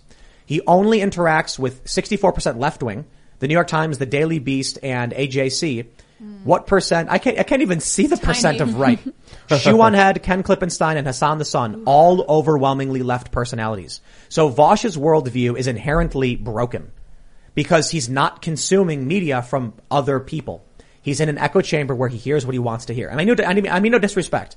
I, you know, I respect that he was, he was actually being uh, fair to a certain degree when he was talking about the RA thing. He, like, like- he said, if it was any other mixed race person complaining about racism, you would be on their side. But because Tim Pool, you don't like him. He is correct about that. You know what I think? Vaush, I think, is a smart guy. I think if he actually started adding in some non-left wing news, even like some, well, he needs to mix in a little bit of conservative sources. He'd be like, well, how, well, hold on. How, wait, this right wing source says X, but the New York Times says Y. Where's the, where's the break here? And I'll give you a really good example. The Washington Examiner reports that the January 6th committee admits to doctoring the, the message from Jim Jordan to Mark Meadows. Mm. That is a fact. What did the Independent report? Jim Jordan confirms he sent message to Mark Meadows. The objective truth is the message was from Jim Jordan and it was altered. Now, if you only read the left source, you probably don't know it was, it was altered. Really good example when we had Hunter Avallone on the show and he said Joe Biden didn't do anything wrong with the quid pro quo and he didn't know anything about Victor Shokin and Zlochevsky and, and, and, and anything that happened with Burisma. And I did. Because not only did I read the conservative outlets, the mainstream outlets, I literally read Ukrainian news sources on what was going on. So if you have people like Vaush who only consume echo chamber content, that's what you get. Shoe0nHead, look at this. Even Shoe0nHead is 76. She's worse than Vaush. But she does have 13%, you know, uh, uh, conservative in there. And she just interacts for the most part with people who are on the left. This is really interesting. Let's take a look at a, a, a, a conservative personality. Jack Posobiec. He's overwhelmingly right wing. And he consumes media from people who are also overwhelmingly in the right wing sphere. I think it's fair to say you, you look at how people consume news and you can predict their viewpoints and how they view the world. I think everybody, even Jack, should be reading a lot more of mainstream news sources. Mm-hmm. Well, I, I, I say Jack should read more mainstream news sources because he's clearly getting more right wing sources, and you know Vaush should read more right wing and independent sources because he's clearly getting nothing but mainstream sources. You should treat it like crossing the street. You don't only look right when you're crossing the street, especially in New York City with the crazy drivers that they have in there. You look left and you look right before crossing the street. And I think, you know, that's a perspective that's gone for a lot of people. A lot of the people don't want to face a different reality than the one that they're codified in, that the one that they feel safe in. And a lot of people do feel safe by having their kind of political voices reinforced, their beliefs reinforced. And I- I'm a big fan of just This- waking them up, shocking them as much as you can, and having them uh, wake up to the true reality of the world. This is why I think Ben, this- right here we have Ben Shapiro. This is why I think Ben Shapiro is so smart, so quick, and why he's like his opinions are crafted by facts, and he doesn't get everything right. I don't agree with all of his opinions, but you can see here from his ground news blind spotter, 38% of his news is left wing, 18% is, is moderate, and 44% is right wing. It makes sense. Ben's a conservative guy. He follows people who are, are, you know, mi- consume middle of the road across the board. Look at this. Steve Miller, Red Steez. A healthy news diet in the middle. These are the people that I think, you know, you, you are doing a good job. When Ben has a debate with someone like Malcolm Nance and he nails all of his facts and his opinions are, are crafted by those facts. Well read. You, well read. Mm-hmm. Right. Yeah. From, from good sourcing and mixing it up and trying to understand both sides. I grew up with like 10 channels and my dad's like a centrist, ple- leans right, but he would always tell us like, you gotta watch everything. Mm-hmm. Like, and I would always notice when he got into like friendly debates at, at Thanksgiving or something, he would know the other person's argument if they happened to be on the other side better than they knew his argument. So he's arguing their Yep. point and his point and they're hearing things from him that are completely like from another world to them. So It's even being able to, to, to be willing to have those conversations. A lot Yeah. of people are afraid of having those conversations. They're prevented at having those conversations. So even though yesterday was kind of a, a, a crap show, the conversation at least happened. people were kind of forced to have it. And I think there's a layer of it too that we could still salvage from the craziness, some kind of understanding from where other people are coming from. And I think one of the biggest signs of intelligence is being able to have an open mind. If you're able to hear ideas that are critical of yours without having an, emotional reaction, and then you could logically, critically think about them and assess the facts of the case. Very few people do that. They just want to be emotionally clickbaited into something that makes them feel nice Look at- and, and reinforces their side. Let me tell you why Brian Stelter will never, never Oh, Lord. be on par with Ben Shapiro. And this is a good example. 90% of what he interacts with as a media correspondent for CNN is left-wing media. Oliver Darcy, who is a media correspondent for CNN, 85% left-wing content. These are the guys who are supposed to be covering the right. They don't even read it. Reliable sources. The media show on CNN is 99% left-wing moly. media.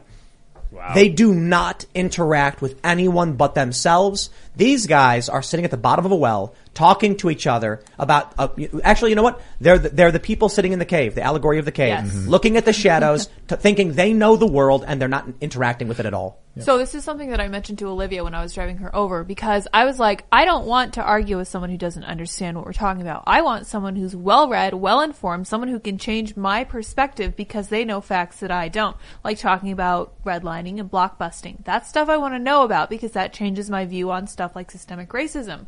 But it's very hard to find someone on the left. Maybe it's just because it's easier to only read left wing sources, like what Brian Stelter apparently is doing. I cannot believe that these are the people that they choose to cover the media. Hmm. I forget who it was who was advertising for a right wing media like reporter. And I was like, well, as far as I know, as far as these people are telling me, the right wing doesn't even exist. There is none. Yeah, I, I, I think there's also a debate to be had with a lot of people on the left wanting to give handouts, wanting to help others so they don't have to work towards something. Because when you have an idea that contradicts your viewpoint, you have to work to combat it.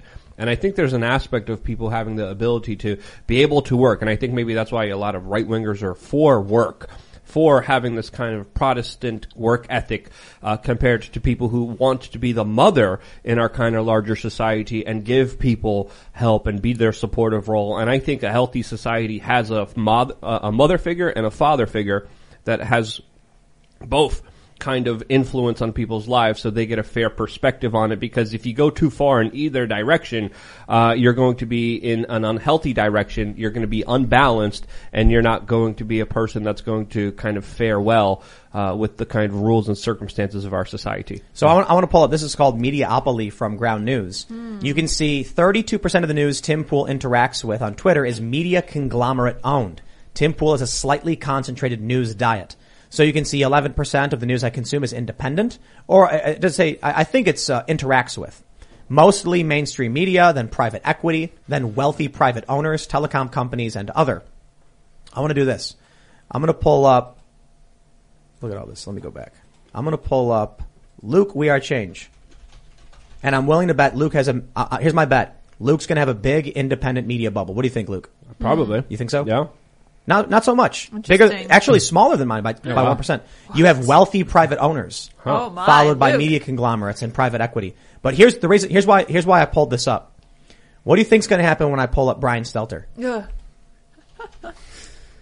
Let's find out. Brian Stelter, media reporter for CNN. Oh, he he's overwhelmingly telecom companies. Now that's probably because CNN, because he he he's within the CNN bubble. Reliable sources, ninety six percent telecom. Oliver Darcy, telecom. These the, these people live not only in a in, in a bubble of leftism, but they only really interact probably with, with with the news coming out of their own network, which is full of garbage and, as we can see, heavily biased. So they're they're effectively the the way I described it with Jack Dorsey is that his worldview was shaped by gargling the sewage of of his own platform. He created a platform. It had a ne- it, it had a negative effect on society, producing extreme activism. He then consumed it all and came to believe the garbage coming out of his own machine. Uh, stop it man you're giving you're giving me vi- uh, I got- I- visuals I- here I- I gotta of say him though- literally doing that, that, yeah. I think I think Jack Dorsey has been unleashed. I think he was constrained a bit by Twitter being the CEO. Now that he's out, the the one thing he tweeted was transitory in quotes. He tweeted that Rothbard recently. Yeah. I'm willing to bet now that he's not there, he's going to give it some time. He might come out and actually start blowing people's minds. No joke. That'd be nice. Would be great. I hit him up actually. He, uh, there's It'd no be great to interview. I, asked Yeah. him if he wanted to come on the show and talk about his views on blockchain, you know, and, and, and the future of social media. And he said, um, at some point. That'd be great. Well, Yeah. he's huge. More than I can say for a lot of other people. He's huge into decentralized currencies, and him, you know, tweeting out Rothbard, it just is just a perfect example of people realizing the true power of decentralization and understanding that if you try to control everything in life and centralize power, you're creating real life harm that translates to, of course, the natural stopping of human progression. But Luke, we gotta get for, we gotta get real. We gotta get serious. There is Yeah, that's right. serious harm that may be coming for all of us. Mm-hmm. And it's this story right here. Group of monkeys kill over 250 dogs for revenge in Indian oh. town. What if they come for us? What if, I'm just kidding. Oh. Was, it's was, Friday- wasn't there a movie Friday, about this? Friday night. Yeah.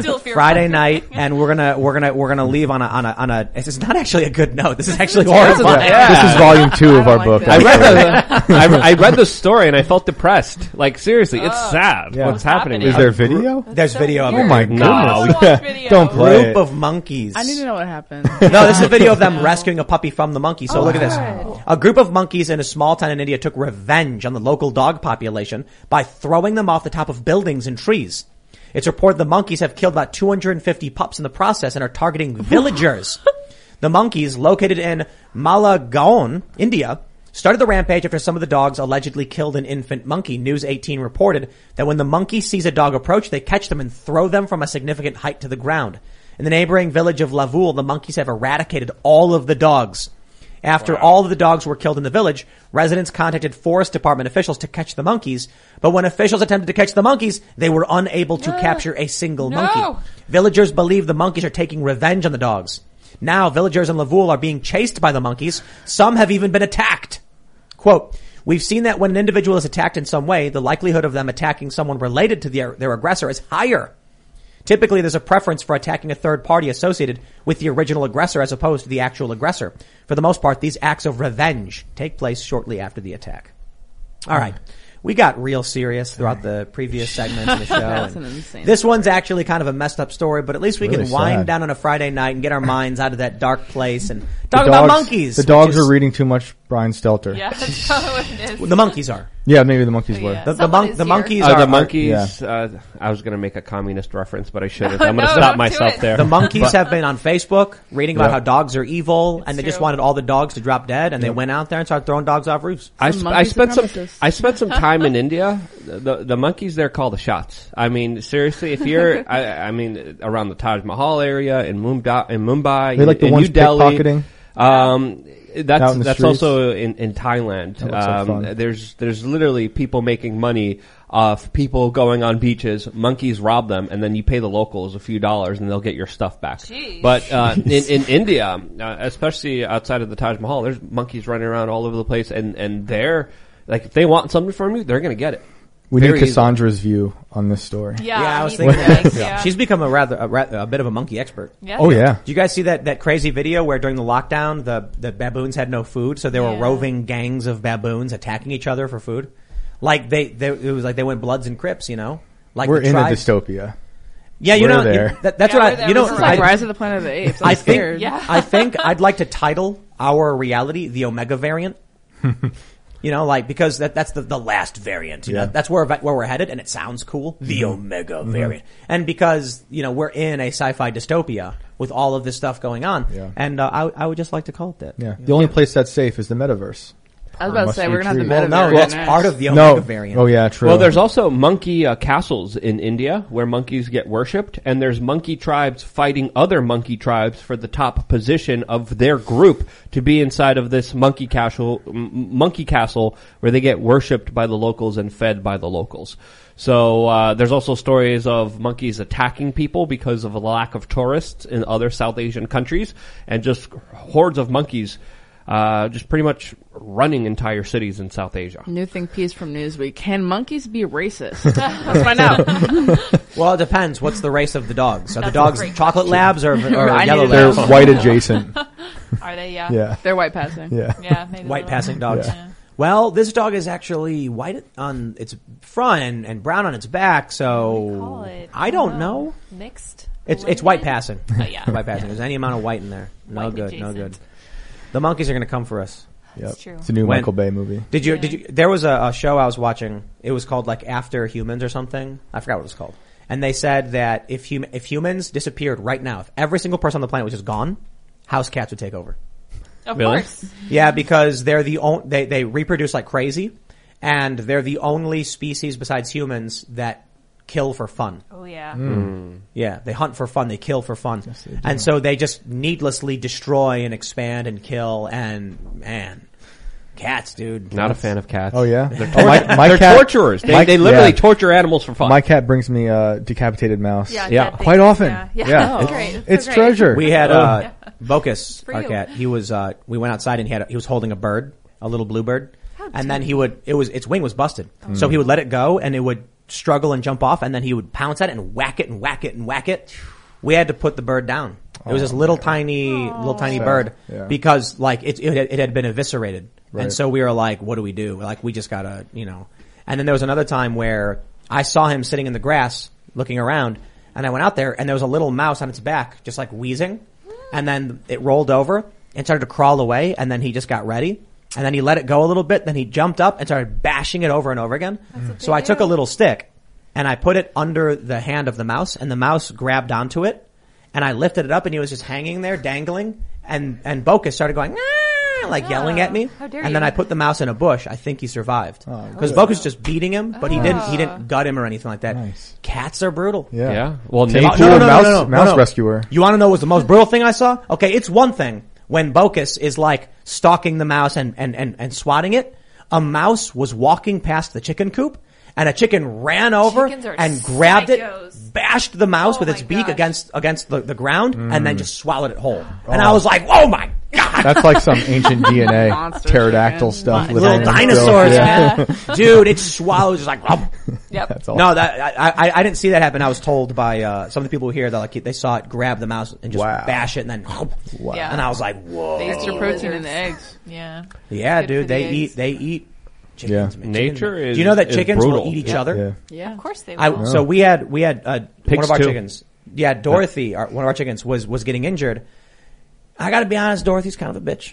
oh wow. She was. Rude. Hey. No, hold, hold on. She's not here to She's defend outside. herself. she was attacking. She was bullying the other chickens. How dare she? And so the other chickens teamed up, and Roberto, the rooster, started.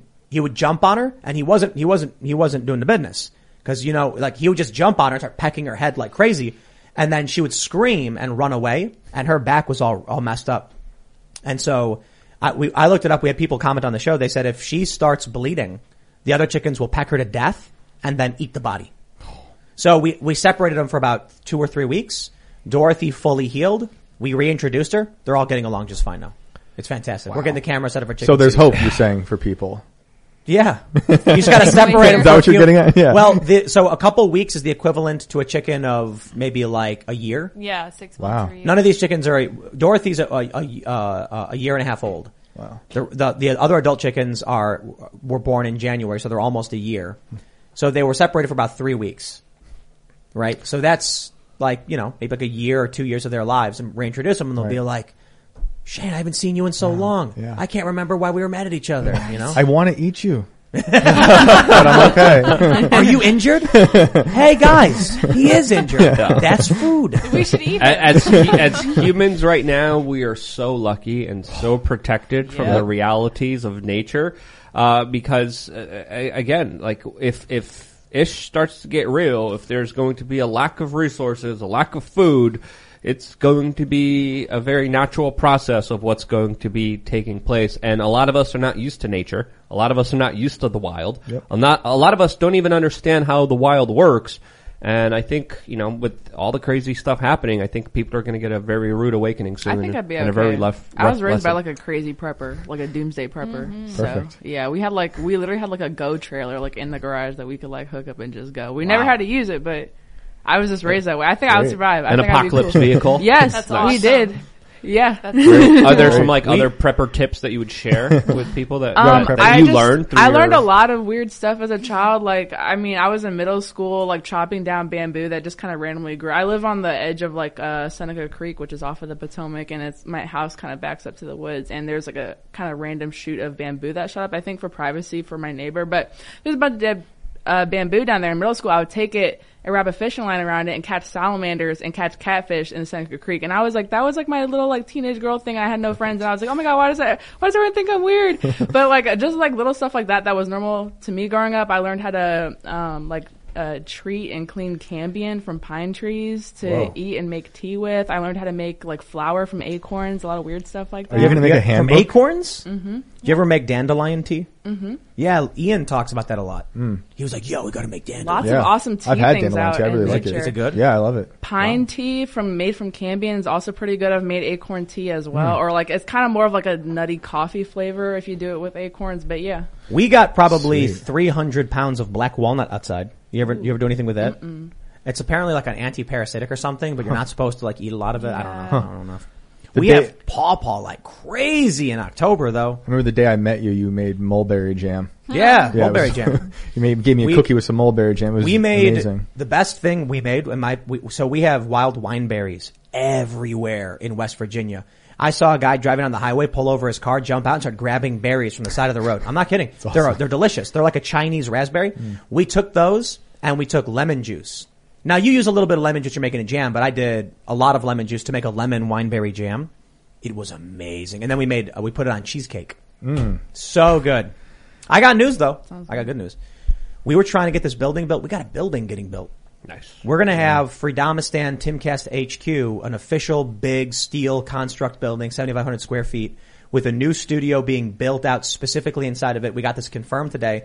I didn't think we were to be able to pull it off because of the shortages and the price increases, but we finally found a company that said we can get this done. It's smaller than we originally wanted, but it's going to be mostly big empty open space for now. And then there's going to be a small uh, area that's about 20 feet by 75 feet that will comprise the studio. It's going to be a second floor construct. And then we're going to have a legit headquarters in West Virginia for everything. We're still going to have this space for production and editorial and everything, but we're, we're growing like crazy. It's incredible. Yeah, we're growing like mad crazy. It's good news. Yeah. And it's thanks to everybody who's a member, who's a member at timcast.com, supporting all of this, all the work we do. And, uh, it's a hefty ticket. Like it's, it's expensive to do. But it's like I've been saying. We want, we want to do a lot. We need space. We want to do the, the, the, the Truth in Media Foundation. We want to fact check the, the fake media. We need office space for this. We want to do the technology stuff. We need office space for this. So we're going to start building out the space we need. It's actually cheaper to build on this land than it would be to go buy a building and deal with it. Plus it's going to be built, made to order. So it's specifically for us and everything we need. Man, it's crazy that we're getting this stuff done. So hopefully, you know, I'll put it this way. The fact that this is all happening is the best evidence that we are winning, that success is not only possible, but it's happened before, it's happening now, and is going to continue happening. So that's good news for, for that's a very optimistic thing, I, I think. And I also want to add, because someone super chatted this, that I am in fact a Pokemon. He is, yes. Uh, it's a Pokemon called Very Tympole. cute. Literally, it's called Tympole. And cute? it's the Pokemon wearing headphones. Kind of looks like you. It does, doesn't it? And it's got the same colors. Same Isn't that eyebrows. weird? Yeah. Isn't that really weird? Who came first? I love him. Uh, Tim Pool was made uh, well before I was using. It, it's really crazy. The colors we use for Timcast, the the, the name Tympole, Simulation. and yeah, simulation for sure. But I so like th- we use the teal and the black as the colors on the website. He swims. Isn't that weird? Yeah, that's weird. Tim Oh, Pole. he's a Maybe the tadpole. true version of That's you cute. in the alternate reality, a part of little this thing? larger kind of uh, consciousness that we're a part of, was just kind of trolling. Someone's Like- trolling. Yeah. Someone's trolling. So I don't know, but somebody, somebody, somebody super chatted. They were like, "Why didn't you tell us that you were a uh, Pokemon?" Pokemon. Just a and I was like, "Other people have sent us the, th- this before." Tympole. Timple. That's Wow. weird. So weird. Yeah. It's like a well, tadpole, I guess. Yeah. Yep. So cute. Uh, and Well, you're- that's that's You're even the right water sign. How funny. yeah, that is, and I'm a Pisces. Yeah, exactly. That's what I'm saying. Yeah, you're a water sign. Crazy. Funny. I love So it. do we live in a simulation? Pick up your copy of copy of the Inverted World book and That's read right. all the- Perfect. Look at that. InvertedWorldBook.com. Yep. Uh, one thing we can do though is we can jump over to the super chats. Yes, If you haven't already, smash that like button, subscribe to this channel, share the show with your friends, and um, Ian couldn't be with us tonight, so I need you to smash that like button for him. In his So I replaced Ian, him. wherever you may be, we're smashing that like button for you. No, he, he went home to see his family. It's not a big deal. So over He'll be back. Yeah. We should have said there was a fight and like Yeah. yeah. Already got, him. it got crazy. Ian laughed. We don't know where he went. But he said he, he, we got a mysterious message that said, I'll only come back if you get 10,000 likes. And we were like, how do we, oh, How do we oh, do this? jeez. no, there was, it was a letter and it was like, get 10,000 likes and you'll never see Ian again. Oh, it was like a ransom note. Okay. Tim Poll. All right, uh, let's see what we got here. All right, let's see. Drive-by com- commenter says, "Hey Tim, a quick response you can say on CRT is." I agree with teaching all history, but I reject the deliberate polarization and weaponization of the youth in their formative years. Yeah, it's it's hard for people who don't know what's going on to understand. That's why, like, you know, we're talking with RA, I said, I don't think critical race theory should be banned. He goes, but you were cheering for it. And I was like, we're cheering for the banning of the praxis. Like, it, it, it's, I, I imagine this should be simple for most people. Would you want a, a teacher to tell a child to, you know, oh, you, got- you, you failed your test, so I want you to, you know, sit down and, and do seven Hail Marys and three Our Fathers. You'd be like, I don't think that should be in a public school because it's a religious practice. I feel the exact same way about that. Mm-hmm. If if there was a bill being passed that said, or if I found out all these teachers across the country were bring out books that said sit down and and close your eyes and reflect on how you, how you've you know sinned and how you need to confess to the Lord and do all these religious things, I'd be like, nah, I'm not okay with that. Right? That's that's a public school and there's there's issues with that. Same thing. Can't have it. They can't have whatever they want. You know. Rekra Morrison says, so when's the sequel song Will of the Elites? I have a new song I'm extremely excited for. I don't, you know what? I think I can tell the story of the song right now. Cause, right? Normally, I, like when we did Will of the People, I waited for it to come out so people can get the full song because this, this, this, this, the, the song is a, uh, a story. But the song I'm working on now, I'll give you the really quick version, so it'll, it'll spoil it for a lot of, no, I'm not gonna do it. Don't do it. I don't want to spoil it. Don't spoil it. It's really good though. But I'll tell you the everything. gist of it. It's uh it's not a dark and evil song like, you know, it's it's it's just a song about perseverance. It's about uh, a kid who wants to defy the the the establishment that's trying to mold him to be what they want him to be, but he really wants to just be like you know, he, he wants to be a scientist, he wants to explore, he wants to find his own path in life. So that's basically it. But it's a really good story that I, that, that, that I wrote and I've got the video planned out for it. The song is, is already mostly formulated. So, and then we're also actually done, we're, we're getting really close to being done with one song, which is, uh, fairly dark called Bright Eyes, which you may have seen in the vlog. You can check that out. We got Pete Parada laying drum tracks for us. I could not be more excited about that as a huge fan of the Offspring growing up and then having Pete, you know, uh, help us with the drums is just absolutely incredible. Pete, you rock. Thank you so much. All right, let's read what we got here. The Physicality channel says, I'm not that guy. Which, which guy? No, what you're which, talking about. which guy is he referring to? I don't know. I have no idea. Daniel Caven says, Tim, I am 25% Japanese and it was always my leftist friends that would say it doesn't count. I am the same age as you and when I fly, I get pulled also. It was, it's the weirdest thing that like, I, I don't know, man, that you have people who say there's no possible way you could experience racism and then they claim they're not the racists. Mm-hmm. It's just weird. Anyway. Alan DeJane says if one wants to ask others to relate to their struggles, they must give credence to others' struggles. Understanding works best as a two-way lane.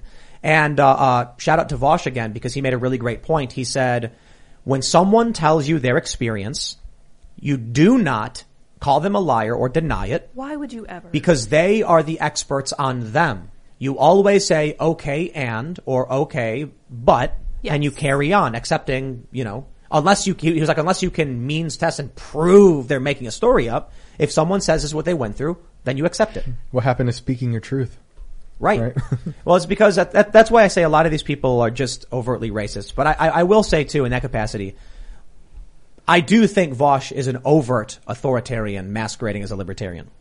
And that is not meant to be a, po- like a, a point of derision or, or disrespect. It's just a, fa- an opinion based statement of how I view him. And it was because he made a troll video where he was saying it was bait that he said Assange should rot in a CIA black site as long as it offends Glenn Greenwald or whatever. And I just, I understand he may be joking or, or screwing around or whatever, but I'm just like, uh, I, I genuine, I, I don't actually trust that he's joking in that capacity. I don't think he, he's, he's, he's as, um, being as literal as he wants Julian Assange to die in a, in a CIA black site, but I genuinely do not believe he supports Julian Assange. And I gotta be honest, overwhelmingly, if you oppose what Assange did, it is typically because you're an authoritarian and what Assange did was journalism. That's just it. So I, I, I don't trust him. Authoritarians That- that hate transparency. Absolutely, because it disrupts the authority. Yeah. You know. Daniel Kaisau says, my first super chat, I believe you guys are the future. Both your show and your ideas Shout out to Knowles' book, You Know the Thing, and Be Strong Walruses. Hey. yes. Nathaniel Curry says, I'm not that guy. Smash the like button, y'all. That's right. That's right. If you are not that guy, smash that like button. I want to say something too. Look, afterwards, you know, there, there are people who are like, Tim, why would you apologize to that guy? And I'm like, cause I don't want to fight people. Cause I'm trying not to have conflict. And because I, I, I- I recognize we disagree and we both got mad. And I said this earlier. I take full responsibility for everything that happened last night. Why? I, I believe that I should not invite people into my house who are going to disagree with me and then have me get mad at them and yell at them for it. I can get mad at them. I can disagree with them. I can, I can, I can get mad. But if I ask someone to come here because I'm going to talk politics with them and they don't like my politics, I should not be, I should not be raising my voice about that. You know, I, I- I do, I do think there's some criticism to go to RA for calling me a bitch and laughing at me and raising his voice to me. And then he got mad when I did the same. But I think I have an obligation as the host who's asked them to do me the favor of traveling, coming on my show for free, helping me do a show, and then me getting mad at them. Ah, I shouldn't have done that. I shouldn't have done that. So it's one of my personal pet peeves when other people try to tell you what you think. This is something that happens a lot on the internet. It happens to me in real life. I once mentioned that I had a hard time dealing with people from a certain state. Someone contradicted me. And I was like, I'm telling you what's happened to me. What's going on? Why are you telling me that I'm wrong with what I'm telling you about what happened to me? This is just what I've experienced. One of the things that you can't say is true or false is what has happened to someone else or what their opinion is. That is not something that is falsifiable in any manner. You can't just contradict someone and people don't even know what they think themselves. They're very bad at communicating what they themselves are feeling. So to tell someone you know what they're thinking or feeling, get out of here. And I want to make something clear too. Is the weirdest thing. There's two. There's two important points. I did say this earlier, but I'll say it again. That uh, there's people on the left and the right saying the left is saying Tim was a coward, and look how fast he backed down when Ra, you know, stood up and put him in his place. And there's people on the right saying, "Damn, Tim didn't even flinch. He kept his cool." And my response is neither of those apply to the circumstances because I don't think anyone here thought RA was actually going to attack anybody. No. He just got mad and he smacked the mic. Yeah. So there's nothing for me to be scared of. I didn't think like I feel like it's a weird insult to RA to imply that he was he was going to lose his cool and attack us. I, I I do not believe that for a second. Right. So I wasn't being brave. I wasn't being scared. I literally was just like the dude stood up and hit the mic. Didn't come after anybody. And I do want to stress this point too. That's really weird. There's people on the left saying that I didn't understand what he was saying when he said, I'm not that guy. And I'm like, why do you think I apologized to him? I told him you are that guy. I know exactly what that meant. It was an insult. I was directly insulting him saying that he, he, he, he was, he was going to sit back and take it. And I, I, I called him a, mother effer and I, I said bad words and I, I was like, bro, I should not have snapped like that. So I fully recognize I was being disrespectful to a guy I, invi- I invited to come on my show to do me a favor and that was wrong of me. That, that's just right there. So some people are like, Tim, don't back down. No, dude. I, I, I, I- have to say this plainly. If the goal of this show is to ask people to come on for free and then we run a business, we make money and we hire people and we expand, you know, these people are all doing me a favor. So I can, I can accept that if I invite someone here, they might not like me or, or agree with me. I should not raise my voice at them. And he ended with a hug.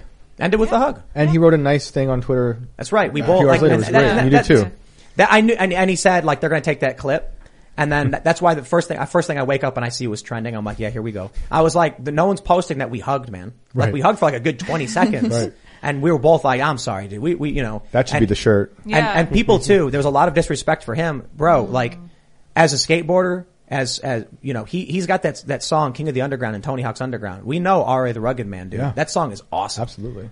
I we just, wish I was there. I want to. I want to sit face to face with a white man telling me about the black experience and calling me a racist and calling me a white supremacist and saying, yeah. Yeah. I Let's- just let's make that happen." I love when I get in these situations and it doesn't happen often because usually they'll they'll understand before they talk to me. Like, yeah, she's probably not the best person to you know white explain about the black experience to, but occasionally it will happen. Usually on Twitter. Um, when you're not face to face with somebody, but I would just love to sit down with somebody who is so deluded like that. I, I Yeah. think we need another Thrilla in Manila too, uh, with other people who are going to come on. I think I, I think there deserves to be a redemption moment and a moment where we could converse about this um, and give it another try, where we could try to understand each other with other people involved. That would be the Yeah. best outcome. Yeah. For sure. Ian Shop says, Hey Tim and crew, ended up checking out Vaush's take on the viral clip and given he didn't see the two prior hours, he had a good take overall. But his comment section was gross. A hmm. non-trivial portion just criticized your personal appearance. Well, that's because they're jealous. Well, yeah, You know, of course. Over yeah. the past several months, I've been doing keto and I've lost a good amount of weight. That's, right. true, yeah. And I've been skating. You know what? You know, it's, it's really incredible. You get your diet right. It's not even about losing weight. It was, it was about me realizing that we talk bad about sugar all day, every day, and I was eating trash. I was like, during the day, I'd be like, oh, you know, I'll get something good, like some rice and beef or something. And then at night, I'd be like, what's one pack of gummy bears? Mm, what's one Stroop waffle? Here or it's no there. big mm-hmm. deal. It's just Right. one I soda. was good all day. Yeah, Yeah. exactly. Exactly. I, I and then I deserve was, this. and, and now I'm just like, I'm not touching any of that stuff. Yeah, it's great. The worst thing I had today was a hot dog.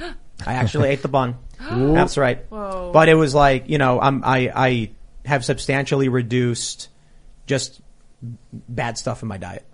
I still eat some bad stuff. We had pizzas. I just took the cheese and I ate the cheese. That's a good you way know, to do it. Cause I'm like, I, I can't walk. And we had, but we have keto pizzas. We have Quest keto pizzas. Pizzas? I put giardiniera on it. Man, that Get was those keto cookies too. I had Yeah. one of those last Yeah, time I was really here at the Quest Pizza. It was actually pretty we are, good. we are not sponsored by Quest in We're any not way, but yeah. But dang. that stuff, dude. It's so good. Yeah. It's awesome. All right, let's see. KM says Michael Graves instead of Danzig. Whack.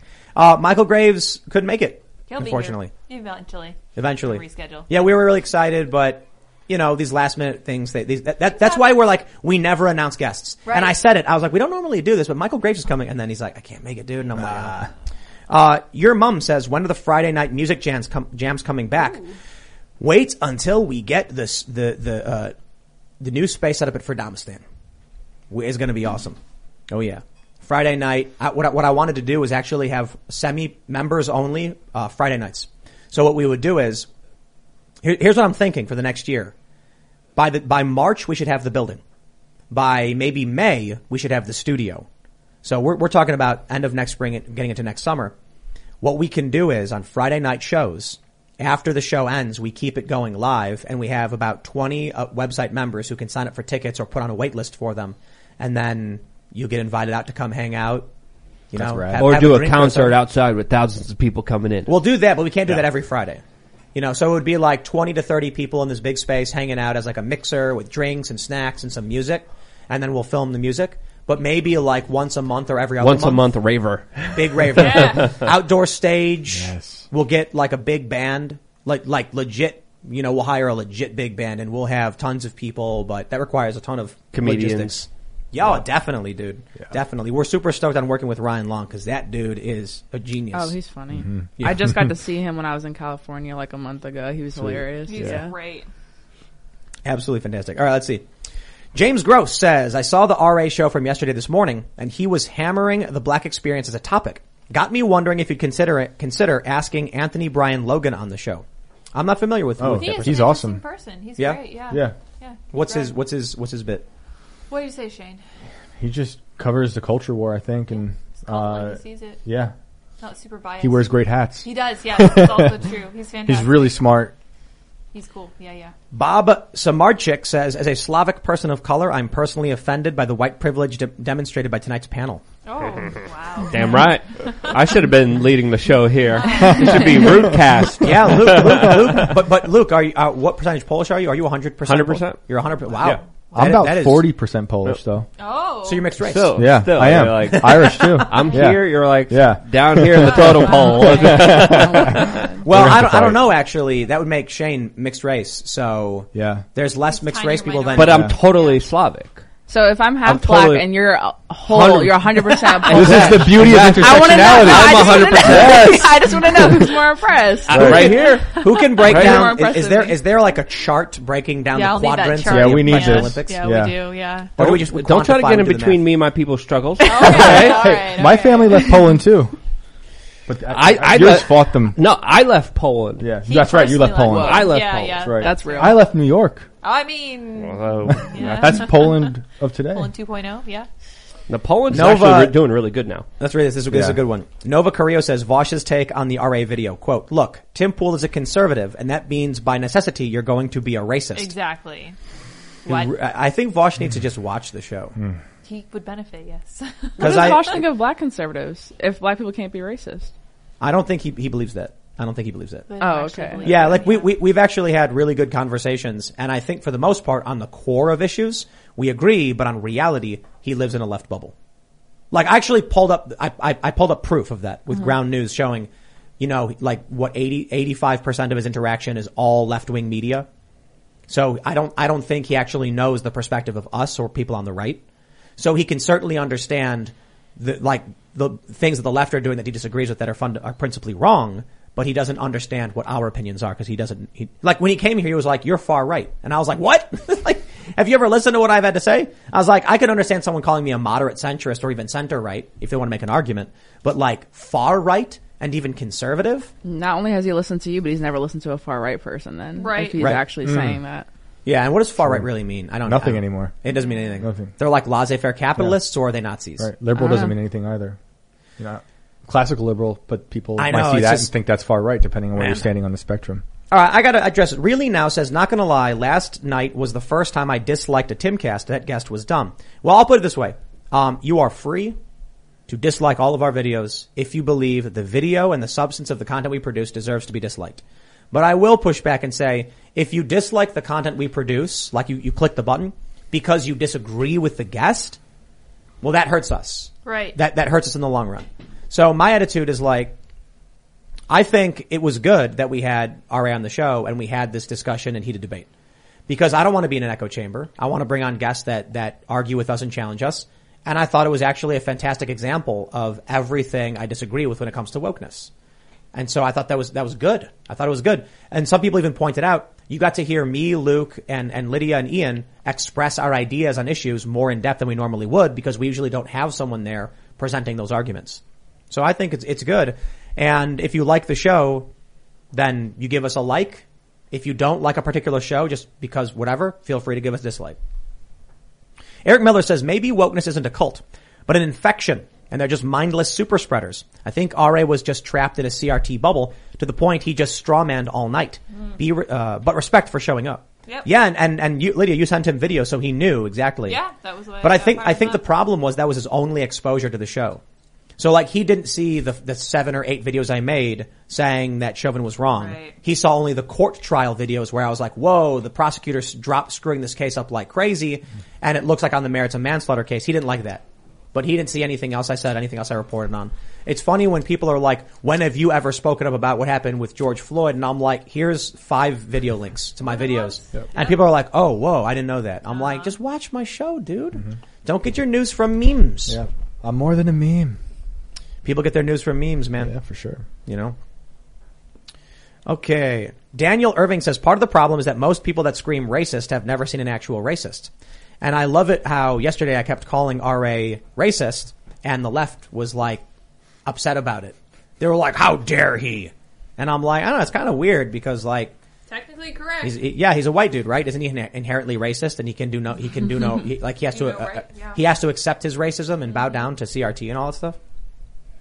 All right, let's see if we got some other. uh What is this? Joshua Albritton says, "Can I please get a business shout out for Papa Albritton's Florida Cow Whips?" Hope you received and liked the whip I made for you. I'm trying to sell enough to earn 4K for tuition for trucking school. Oh, my very gosh. cool. Oh my gosh, is whip. this the guy that sent the whip? Because We got I a- freaking love whips. My dad used to have one, and I still Oh. know how to work one, and I love it. It's awesome. This is a family-friendly show, Linda. Please. Hey, calm. I just thought that was like a racist dog whistle. I was Oh, like, mm, I don't know about that one, Lydia. No, it was it was really well made. It's really well Oh, I'm tightly sure braided. Oh, Yeah. yeah. Okay. All right, Olivia. Yeah. Calm down. Oh, calm down. okay. The show's taking a great turn. I'm just saying. I had to bring it there. Thanks, Olivia. All right, Luke, calm down. Okay. Zorork Graft says, "Bro, RA is so far gone that last year he made a statement saying he was a better rapper than Eminem. The full amount of delusion is understandable now." Um, well, I don't know about being better than Eminem, but I will say he's actually really good. He's pretty good. Did, I did mean, you did you dude. see Eminem's like rap against Trump? I mean, uh, there's an argument to make there. And, and, and his latest, take it Eminem made an anti-woke rap that was just not really that good. Terrible. Eminem's had, had, had good stuff in the back and in, in the past. But, I, look, just because you guys don't like the, the argument we got into and you, and, and I, I'm critical of the guy, I legit think you gotta watch his stuff because he is really good at what he does. But I think even he said it, that one of the things that held him back from bigger fame and notoriety was that he was a hothead. Yep. And that, you know, there are stories about him, like, you know, being really dis- disrespectful and angry with producers and, and, and companies. And so that, you know, kept him away from bigger stuff, but he's still really big and really famous. And like, I'm not, I'm not, I, I legit mean it. He's got a, he's got a video criticizing the media. It's amazing. His Twitter feed is like free Assange, Yeah, freedom yeah. of speech stuff. I was like, it's nothing like what I was Well, seeing. he's an amazing lyricist. Oh, He- yeah. he worked with Biggie. He worked with Wu Tang. He worked Yeah. with uh, uh, Mobb Deep. So I mean, he's been around Dude, for he- a very long time. But, but there, there's a video. I mean, he, he's a good rapper, man. Yeah. He's, he's good. Now, if he wants to come out and say he's better than Eminem and stuff, I just feel like it's a little bit arrogant, I guess. But then maybe We that's a maybe he was battle for troll- that. Maybe he was trolling, right, or, know, or it's like, just it's just the hip hop, you know, stuff. Like he's gonna, you know, create kind of beef or whatever. or whatever. I don't know, but Yeah. don't don't judge a person's talents based on their opinion, their political opinions. Because I'll tell you this: Chris Evans has got a, a, a garbage bag full of trash opinions in my in my view. But I think he he's a re- I think he's a great actor. I thought he did a really great job in Knives Out. I liked I thought the movie was great, mm. little woke, but you know, still a pretty mm. good movie. And I, and and you know, I don't know. We can separate art from the artist. Yep. Right. All right, let's grab some more of these super chats here. Brendan Does says the salty cracker is being banned on Rumble right now. If Dave Rubin is defending Rumble's recent business changes, ask him directly why such a freedom-centered and outspoken individual is being canceled at this very moment. Why is Salty Cracker being banned on Rumble? Don't know anything about him. I don't know that channel. don't know. to be Well, honest well, with you. the, the, the, I guess uh, uh, I don't know a lot about the core substance of what, what their views are. I know that these gu- uh, the, the salty crew they come in the chat all the time Oh, yeah. and they're shouting them out and everything like that. But I, I honestly I can't say that I care. I don't think Rumble should be censoring anybody. Yeah. Anybody. Yep. I don't know, man. let the but, law uh, handle it, right? Let the let the government, let the If law, it's let legal- the- if it's- exactly. if it's legal speech, allow it. There, there, there. I think there are issues about not having to promote certain things. Like Rumble's got a front page where it's like podcasts and other shows that they, Right. they, they editorial, they, they editorially, you know, promote. I don't think you're entitled to that. I don't think I'm entitled to that. If my content can be on Rumble and people can go find it through the URL and search for it and there's no shadow banning, they don't have to market me. But actively removing stuff, they should not be doing that. Nope.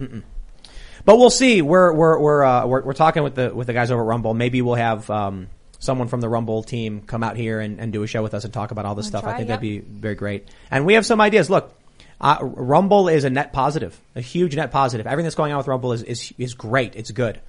I just feel like it's short term, not long term solution, and so I'm worried about it. And I think I, I will say this too, as far as it goes with Rumble, the criticisms that I've had are mostly about what might end up happening to Rumble that is bad for us. But I will say everything happening now is, is, is, is a net positive. You know, competition for, for Silicon Valley and all that stuff is a good thing. All right. Derek Watkins says Senate version of the NDAA changed Section 716 allowing natural immunity and Section 720 allowing general under honorable conditions, meaning military members can lose GI Bill education benefits. Whoa. See, this is what I thought. This is what I thought. Tony Gillard says, Luke is a JoJo fan. I'm offended and amazed. I definitely need that shirt. I thought, I, I thought it was an anime reference. No, no, it's it's a very deep reference Very to the uh, politically understanding. Yeah. If you watch this show, we made a reference to uh, this, uh, you know, JoJo saying, and you really got to be deep in the weeds to understand this one. So this is a carefully curated shirt for the people who are in the know. Really now says it wasn't the argument. He's, he, uh, he, he drove me nuts. He provided no sources. They didn't like the way he spoke, but I don't, I, he had a Brooklyn accent. Whatever. Yeah, well, one, well, I'll tell you this. Well, no, I'm gonna, I'm gonna leave it there. I, I don't want to beat a dead horse because I'm just gonna be saying the same thing I said already. Ashley Parrish says Timcast IRL is becoming popular here in Houston suburbs. Had two different cars pull up next to me tonight with it blasting from their speakers. Wow, that's crazy. That's funny. I, I, it's it's so weird to be on Twitter and like I was trending nationwide, Weird. and I'm just like I don't like that. Weird. What's Va- happening? Vaush had a really funny tweet.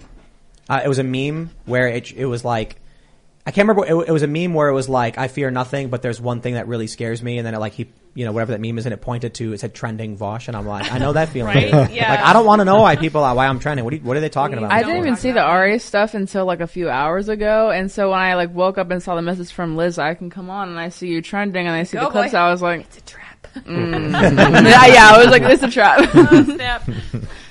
No, we were going to have Michael Graves on, but he couldn't come, so we were like, who can come at such short notice? Who's nearby or somebody whatever? The afterthought, Olivia. I was downstairs drinking. That's true. Yeah, Next thing I'm exactly. just here. Yeah. So Yeah. Ian, Ian wasn't here either, and I was like, "Who's available right now? We've got no guests, and Ian's gone too." Yeah. And then I was like, "Oh, Shane, you got Yeah. a book? Yeah. Why don't you come up and hang Yeah. out?" And shout out to Chris Carr for Yes. these drinks. Awesome. Yeah, we, we we had a Christmas party. There was a Secret Santa. We went to a local pizza place and got wings and pizza. It was awesome. Chris Carr, who's the executive editor for TimCast.com, made a bun. He made the Grinch, the Santa, and the Rudolph drinks, and it's all very heavy alcohol. I can't drink. I mm. tasted it and I was like, "Ugh." It's, it's strong. And he edited this book. "That's right." Yeah. Yep. Yeah. And Hard art worker. by uh, Jessica. Jessica Boone. That's yep. right. I got a crazy gift by Jessica. She gave me like Oh, a portrait of me, like with a firearm, cool. flag, The hat. cowboy hat, and glasses, and this like crazy cool like Burning Man like hat that's like all weird. I thought that was a twenty dollar limit. Uh, Yeah. That's like a- she, she said she said she went to the Salvation Army. She said she stole it. Or not Oh. the Salvation Army, she, um, like like Goodwill or whatever, and then she found it there for for cheap, and then she picture drew of the you. photo, and Oh, I see. then, which is pretty cool. I was saying her labor is worth more than twenty dollars. oh yeah, absolutely. Like, She's that's- great. that's she does amazing. she does amazing work. Did you post it yet? The photo? Did you No, post not it? yet, You got to but I post it will. on Instagram. All right, let's grab some more of these here. Super chats. I'll post it tonight on uh, Luke We Are Change. Some Norwegian guy says you should have Gad Saad on sometime. Isn't he in Canada? He is. He He's has trapped. an open invitation, but uh, we didn't want to do long distance like a Zoom Yeah, call. we with don't- I don't wanna do Zoom So, yeah, we don't do Zoom. It's It doesn't. It IRL. doesn't really work. It's you know. IRL. Yeah, it is. Name. Originally, it was IRL because it was going to be a vlog, and then it was IRL because we were doing like I don't know in-person interviews or whatever. real But life. we've never done remote stuff. I don't want to do remote stuff. It doesn't have the same feel. It doesn't have the same you know, Energy power. and vibes. Like imagine yesterday's conversation over like a Zoom call. That would I have not been Punch your own good. screen. That'd It be was not. funny. There's no magic. Yeah. Yeah. I did. Um, I, I was on Ben Shapiro's show. That's, I think it was a Sunday special earlier in the year, and we had to record it because we don't. We didn't have that good of internet at the time. I recorded it, and then I had to have the, the memory card driven. Yeah, we had to some- drive it up Drive there. it somewhere. Not not to Ben Shapiro, but we drove it somewhere with internet. So that took like half an hour, and then upload it. And then they basically took the recordings and then overlaid them. Mm. But it wasn't the same. It was like there was a, a, a, a, a I don't know. It just Yeah. doesn't. It doesn't no work as well. Yeah, This is energy. there's no energy. Yeah. You know. Um, I'm looking forward to when we get a chance. We, we've we've actually been trying to figure out um, having Ben Shapiro come on. Yeah. Because we are big fans, and I think it would be a really amazing conversation. But of course, the dude is one of the busiest guys on the planet, and you can't ask someone not to do their show to do your show. It just is a weird thing. But we are actually planning on spending a week at the Daily Wire HQ. We were planning it actually in November, but we just couldn't make it work. It was very difficult. And then we ended up going to Austin because with, you know, we had a week to build this mobile studio and then by then the plans for, for, you know, uh, for Nashville didn't make sense. But we're thinking maybe in January, depending on the weather, because we don't want to be driving a trailer through snow and mountains and stuff, we might go to Nashville, which is not too far from here. I think it's like nine hours and then hang out just outside the Daily Wire head- headquarters and do a week long show with the Daily Wire crew. And then maybe even if, if Ben's in town, have him pop in like Joe did and then do another insane Tuesday episode where we have nine people all yelling at each other. and be all the guys from the Daily Wire. That was great. That that was that, one of our biggest shows ever, and I'm so uh, that was just amazing. It was just ridiculous and, and, and great. All right, let's read some more. Ethan Randall says, "Did y'all already cover the Sixth Circuit Court ruling on vaccine mandate? Which one was that? So many rulings. I don't know. Yeah, I don't know which There one was that one was. out of California I saw. but that I'm might be not the one that reinstated it. I think. Yeah, I think they reinstated it. Gemini Ryder says, "Would you consider having Tom MacDonald on the show? Of course. Open invitation. Yes. Tom's awesome. Uh, I've spoken to him a couple times. He's a rad dude. He's a one. A-F. Yes, exactly. Tom versus RA.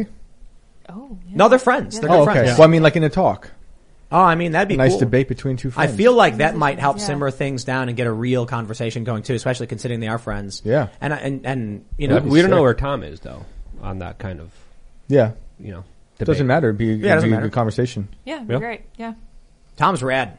Yeah, I like A- him. amazing music. But I think I think you look at this into his music, you kind of know where he is. I get hints, rags but he on kind of wokeness rags on and- everybody. But He he, does, definitely it's has a great. bent. Good. Yeah, Yeah, as you he's should. this, this is what I like. when I went to Joe Rogan's show a couple years ago, he ragged on everybody and everybody laughed. Mm-hmm. Jonathan Pie, the Jonathan Pie show I saw with him and Andrew Doyle was legit the funniest comedy performance I've ever seen. Hmm. Hands down. I was, I was physically in pain from laughing. I'm not kidding. It was like, man, A- A- Andrew Doyle is the, the dude who does the Titania McGill Twitter, the, the fake woke. Oh, yeah. It was so. I saw it. In, I saw him perform in New York, and the beats were just so on point that I was laughing harder and harder and harder. And then I was like, Andrew. Can't breathe. stop. "Yeah, it'd be awesome to have Andrew." We're going Uh, to. Oh, yeah, okay, as cool. soon as we Oh, figure out how to get him over from the UK. Yeah, everyone's trapped in their countries, man. Man, I really want to get Sargon too. Yes. Sargon and, Count, Dankula, man. You guys yeah, gotta come down. Both have kids. Well, they're talking about doing another two week lockdown in the United I- Kingdom now, yep. which is crazy. we gotta get. We gotta get them. We, guys, you gotta play Just to escape. refugees. Come to Florida, New Hampshire. Let's start a new life. Uh, Seriously. Canada is part of the Commonwealth or whatever. You can just go there, right? No, don't go to Canada. You don't want to go there. Well, at Uh, least New they get, Hampshire, no, no, no. Florida. Once they get there, then they can come here. Yeah. Yeah. Flee. New Hampshire borders Canada. Look at this. Logan Doherty says, I honestly thought last night was one of the best shows thus far. Although I was getting super heated, it was amazing content and a great conversation. A lot of people didn't like it, but it is our most engaged with se- member segment ever. It's, it, it resulted in this massive viral trend. I do not pursue this kind of Jerry Springer type interactions. A lot of people are like, I got messages like, if you pursue this route with these like, you know, rage debates, and I'll, they're like, you'll be so big, and I'm like, no, no, we don't want Nope, any of that. nope, nope. No, thank you, man. No. I I never thought this operation would grow to what it is right now. I'm like in my living room with a GoPro 4 sitting on top of my monitor and I'm talking about things for 10 minutes. And that's all I've ever been doing.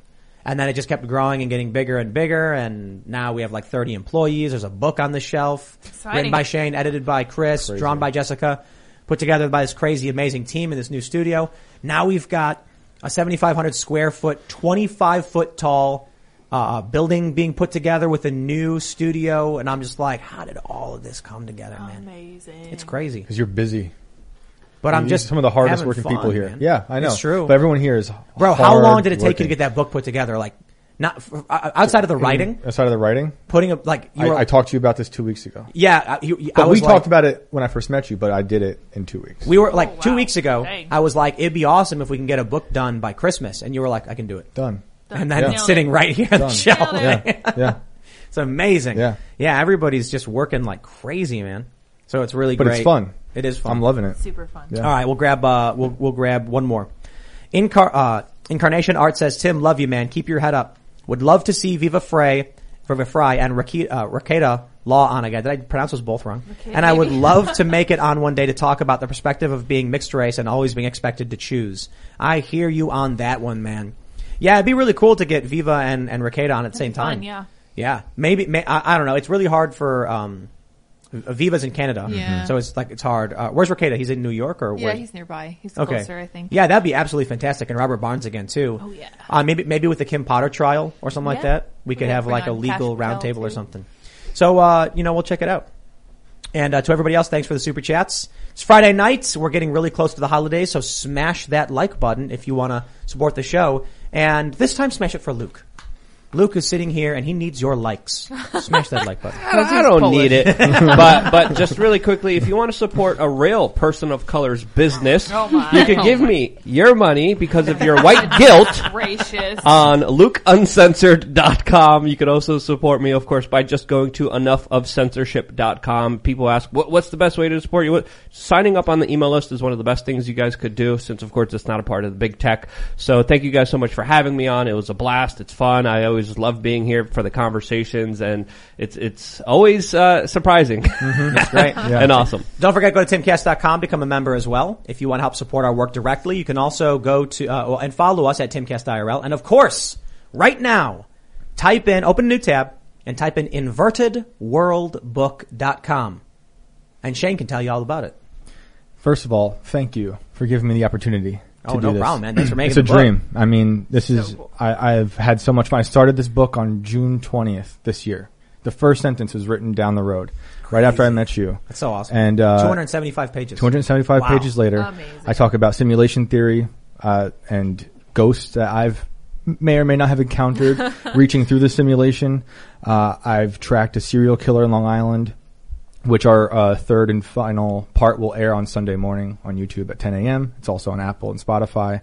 And uh, yeah, it's true crime, paranormal, aliens, people being abducted, chi- children being taken out of their rooms. So that's invertedworldbook.com, That's right. but you're already getting started on the next book. That's right. Which I'm really excited for. Yeah. We it's- already it's- started it. This, this one's a bit of just like a collection of tales. Yeah. But the new, the next one is Ghosts of the Civil War, which, which Yeah. is murder, conspiracies, lost gold, UFOs. Yeah, this is like uh, the age of COVID paranoia and par- and Mm-hmm. and the paranormal stuff as a going through it all. You know, because It was it was just cool when you were telling me about the people down there and their like anger towards Sherman. Oh yeah, I and, wore like- a West Point hat when I went down. there. That's where I grew up on a military base, Right. And you know all the all the Civil War generals came from Yeah. there, so I thought it was a good middle ground. But Sherman's a bad word. But it's but it's Burned cool to down hear that, and then to hear these people, the stories. The, there's there, there, like you guys got to understand, like the stuff. I don't want to spoil Yeah. anything, but some of the creepy conspiracy stuff going on down there related to this stuff is crazy. We've got a lot going on. I'm in tunnels under the city. Wow. I got ground penetrating radar looking for. we got to get that skeletons. one. I'm like the, Uh, the first one's out. We got to get that one out. It's gonna be so cool. Yeah, no, six months probably. Six months. Next book. Yeah, dude. The art's gonna be fantastic. And then I'm excited for loosely. We're talking about this: the Chicago Mafia. Oh yeah, Ghost Stories, Al Capone, Perfect. Bachelor's Grove. I'm it's there. gonna be so so amazing. Yep. You got social media you want to shout out? Uh, I'm Shane Cashman everywhere. I also co-host a podcast called Ready Slow with Sean Strong, and I have a members only podcast I do in the old IRL studio.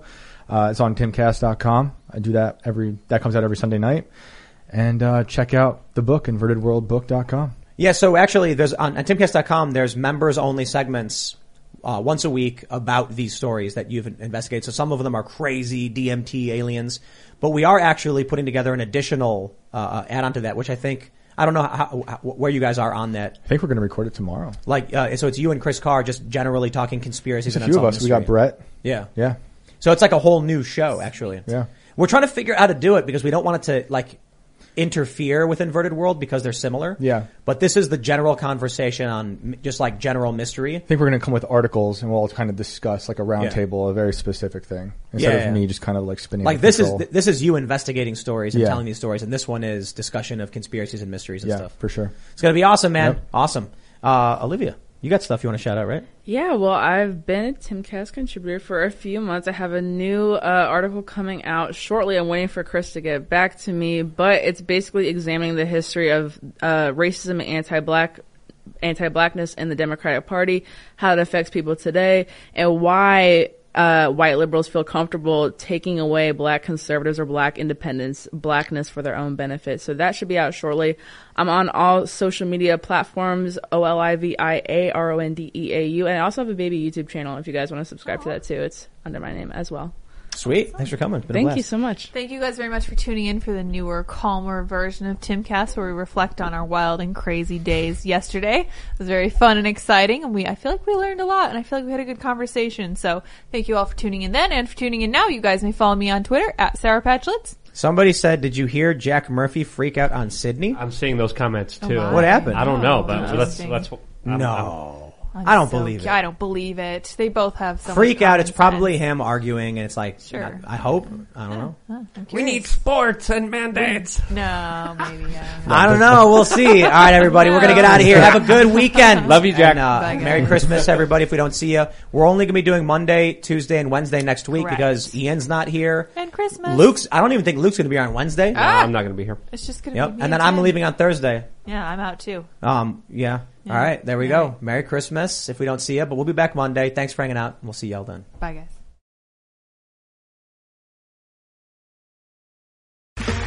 Okay, round two. Name something that's not boring. A laundry? Ooh, a book club. Computer solitaire, huh? Ah, sorry, we were looking for Chumba Casino.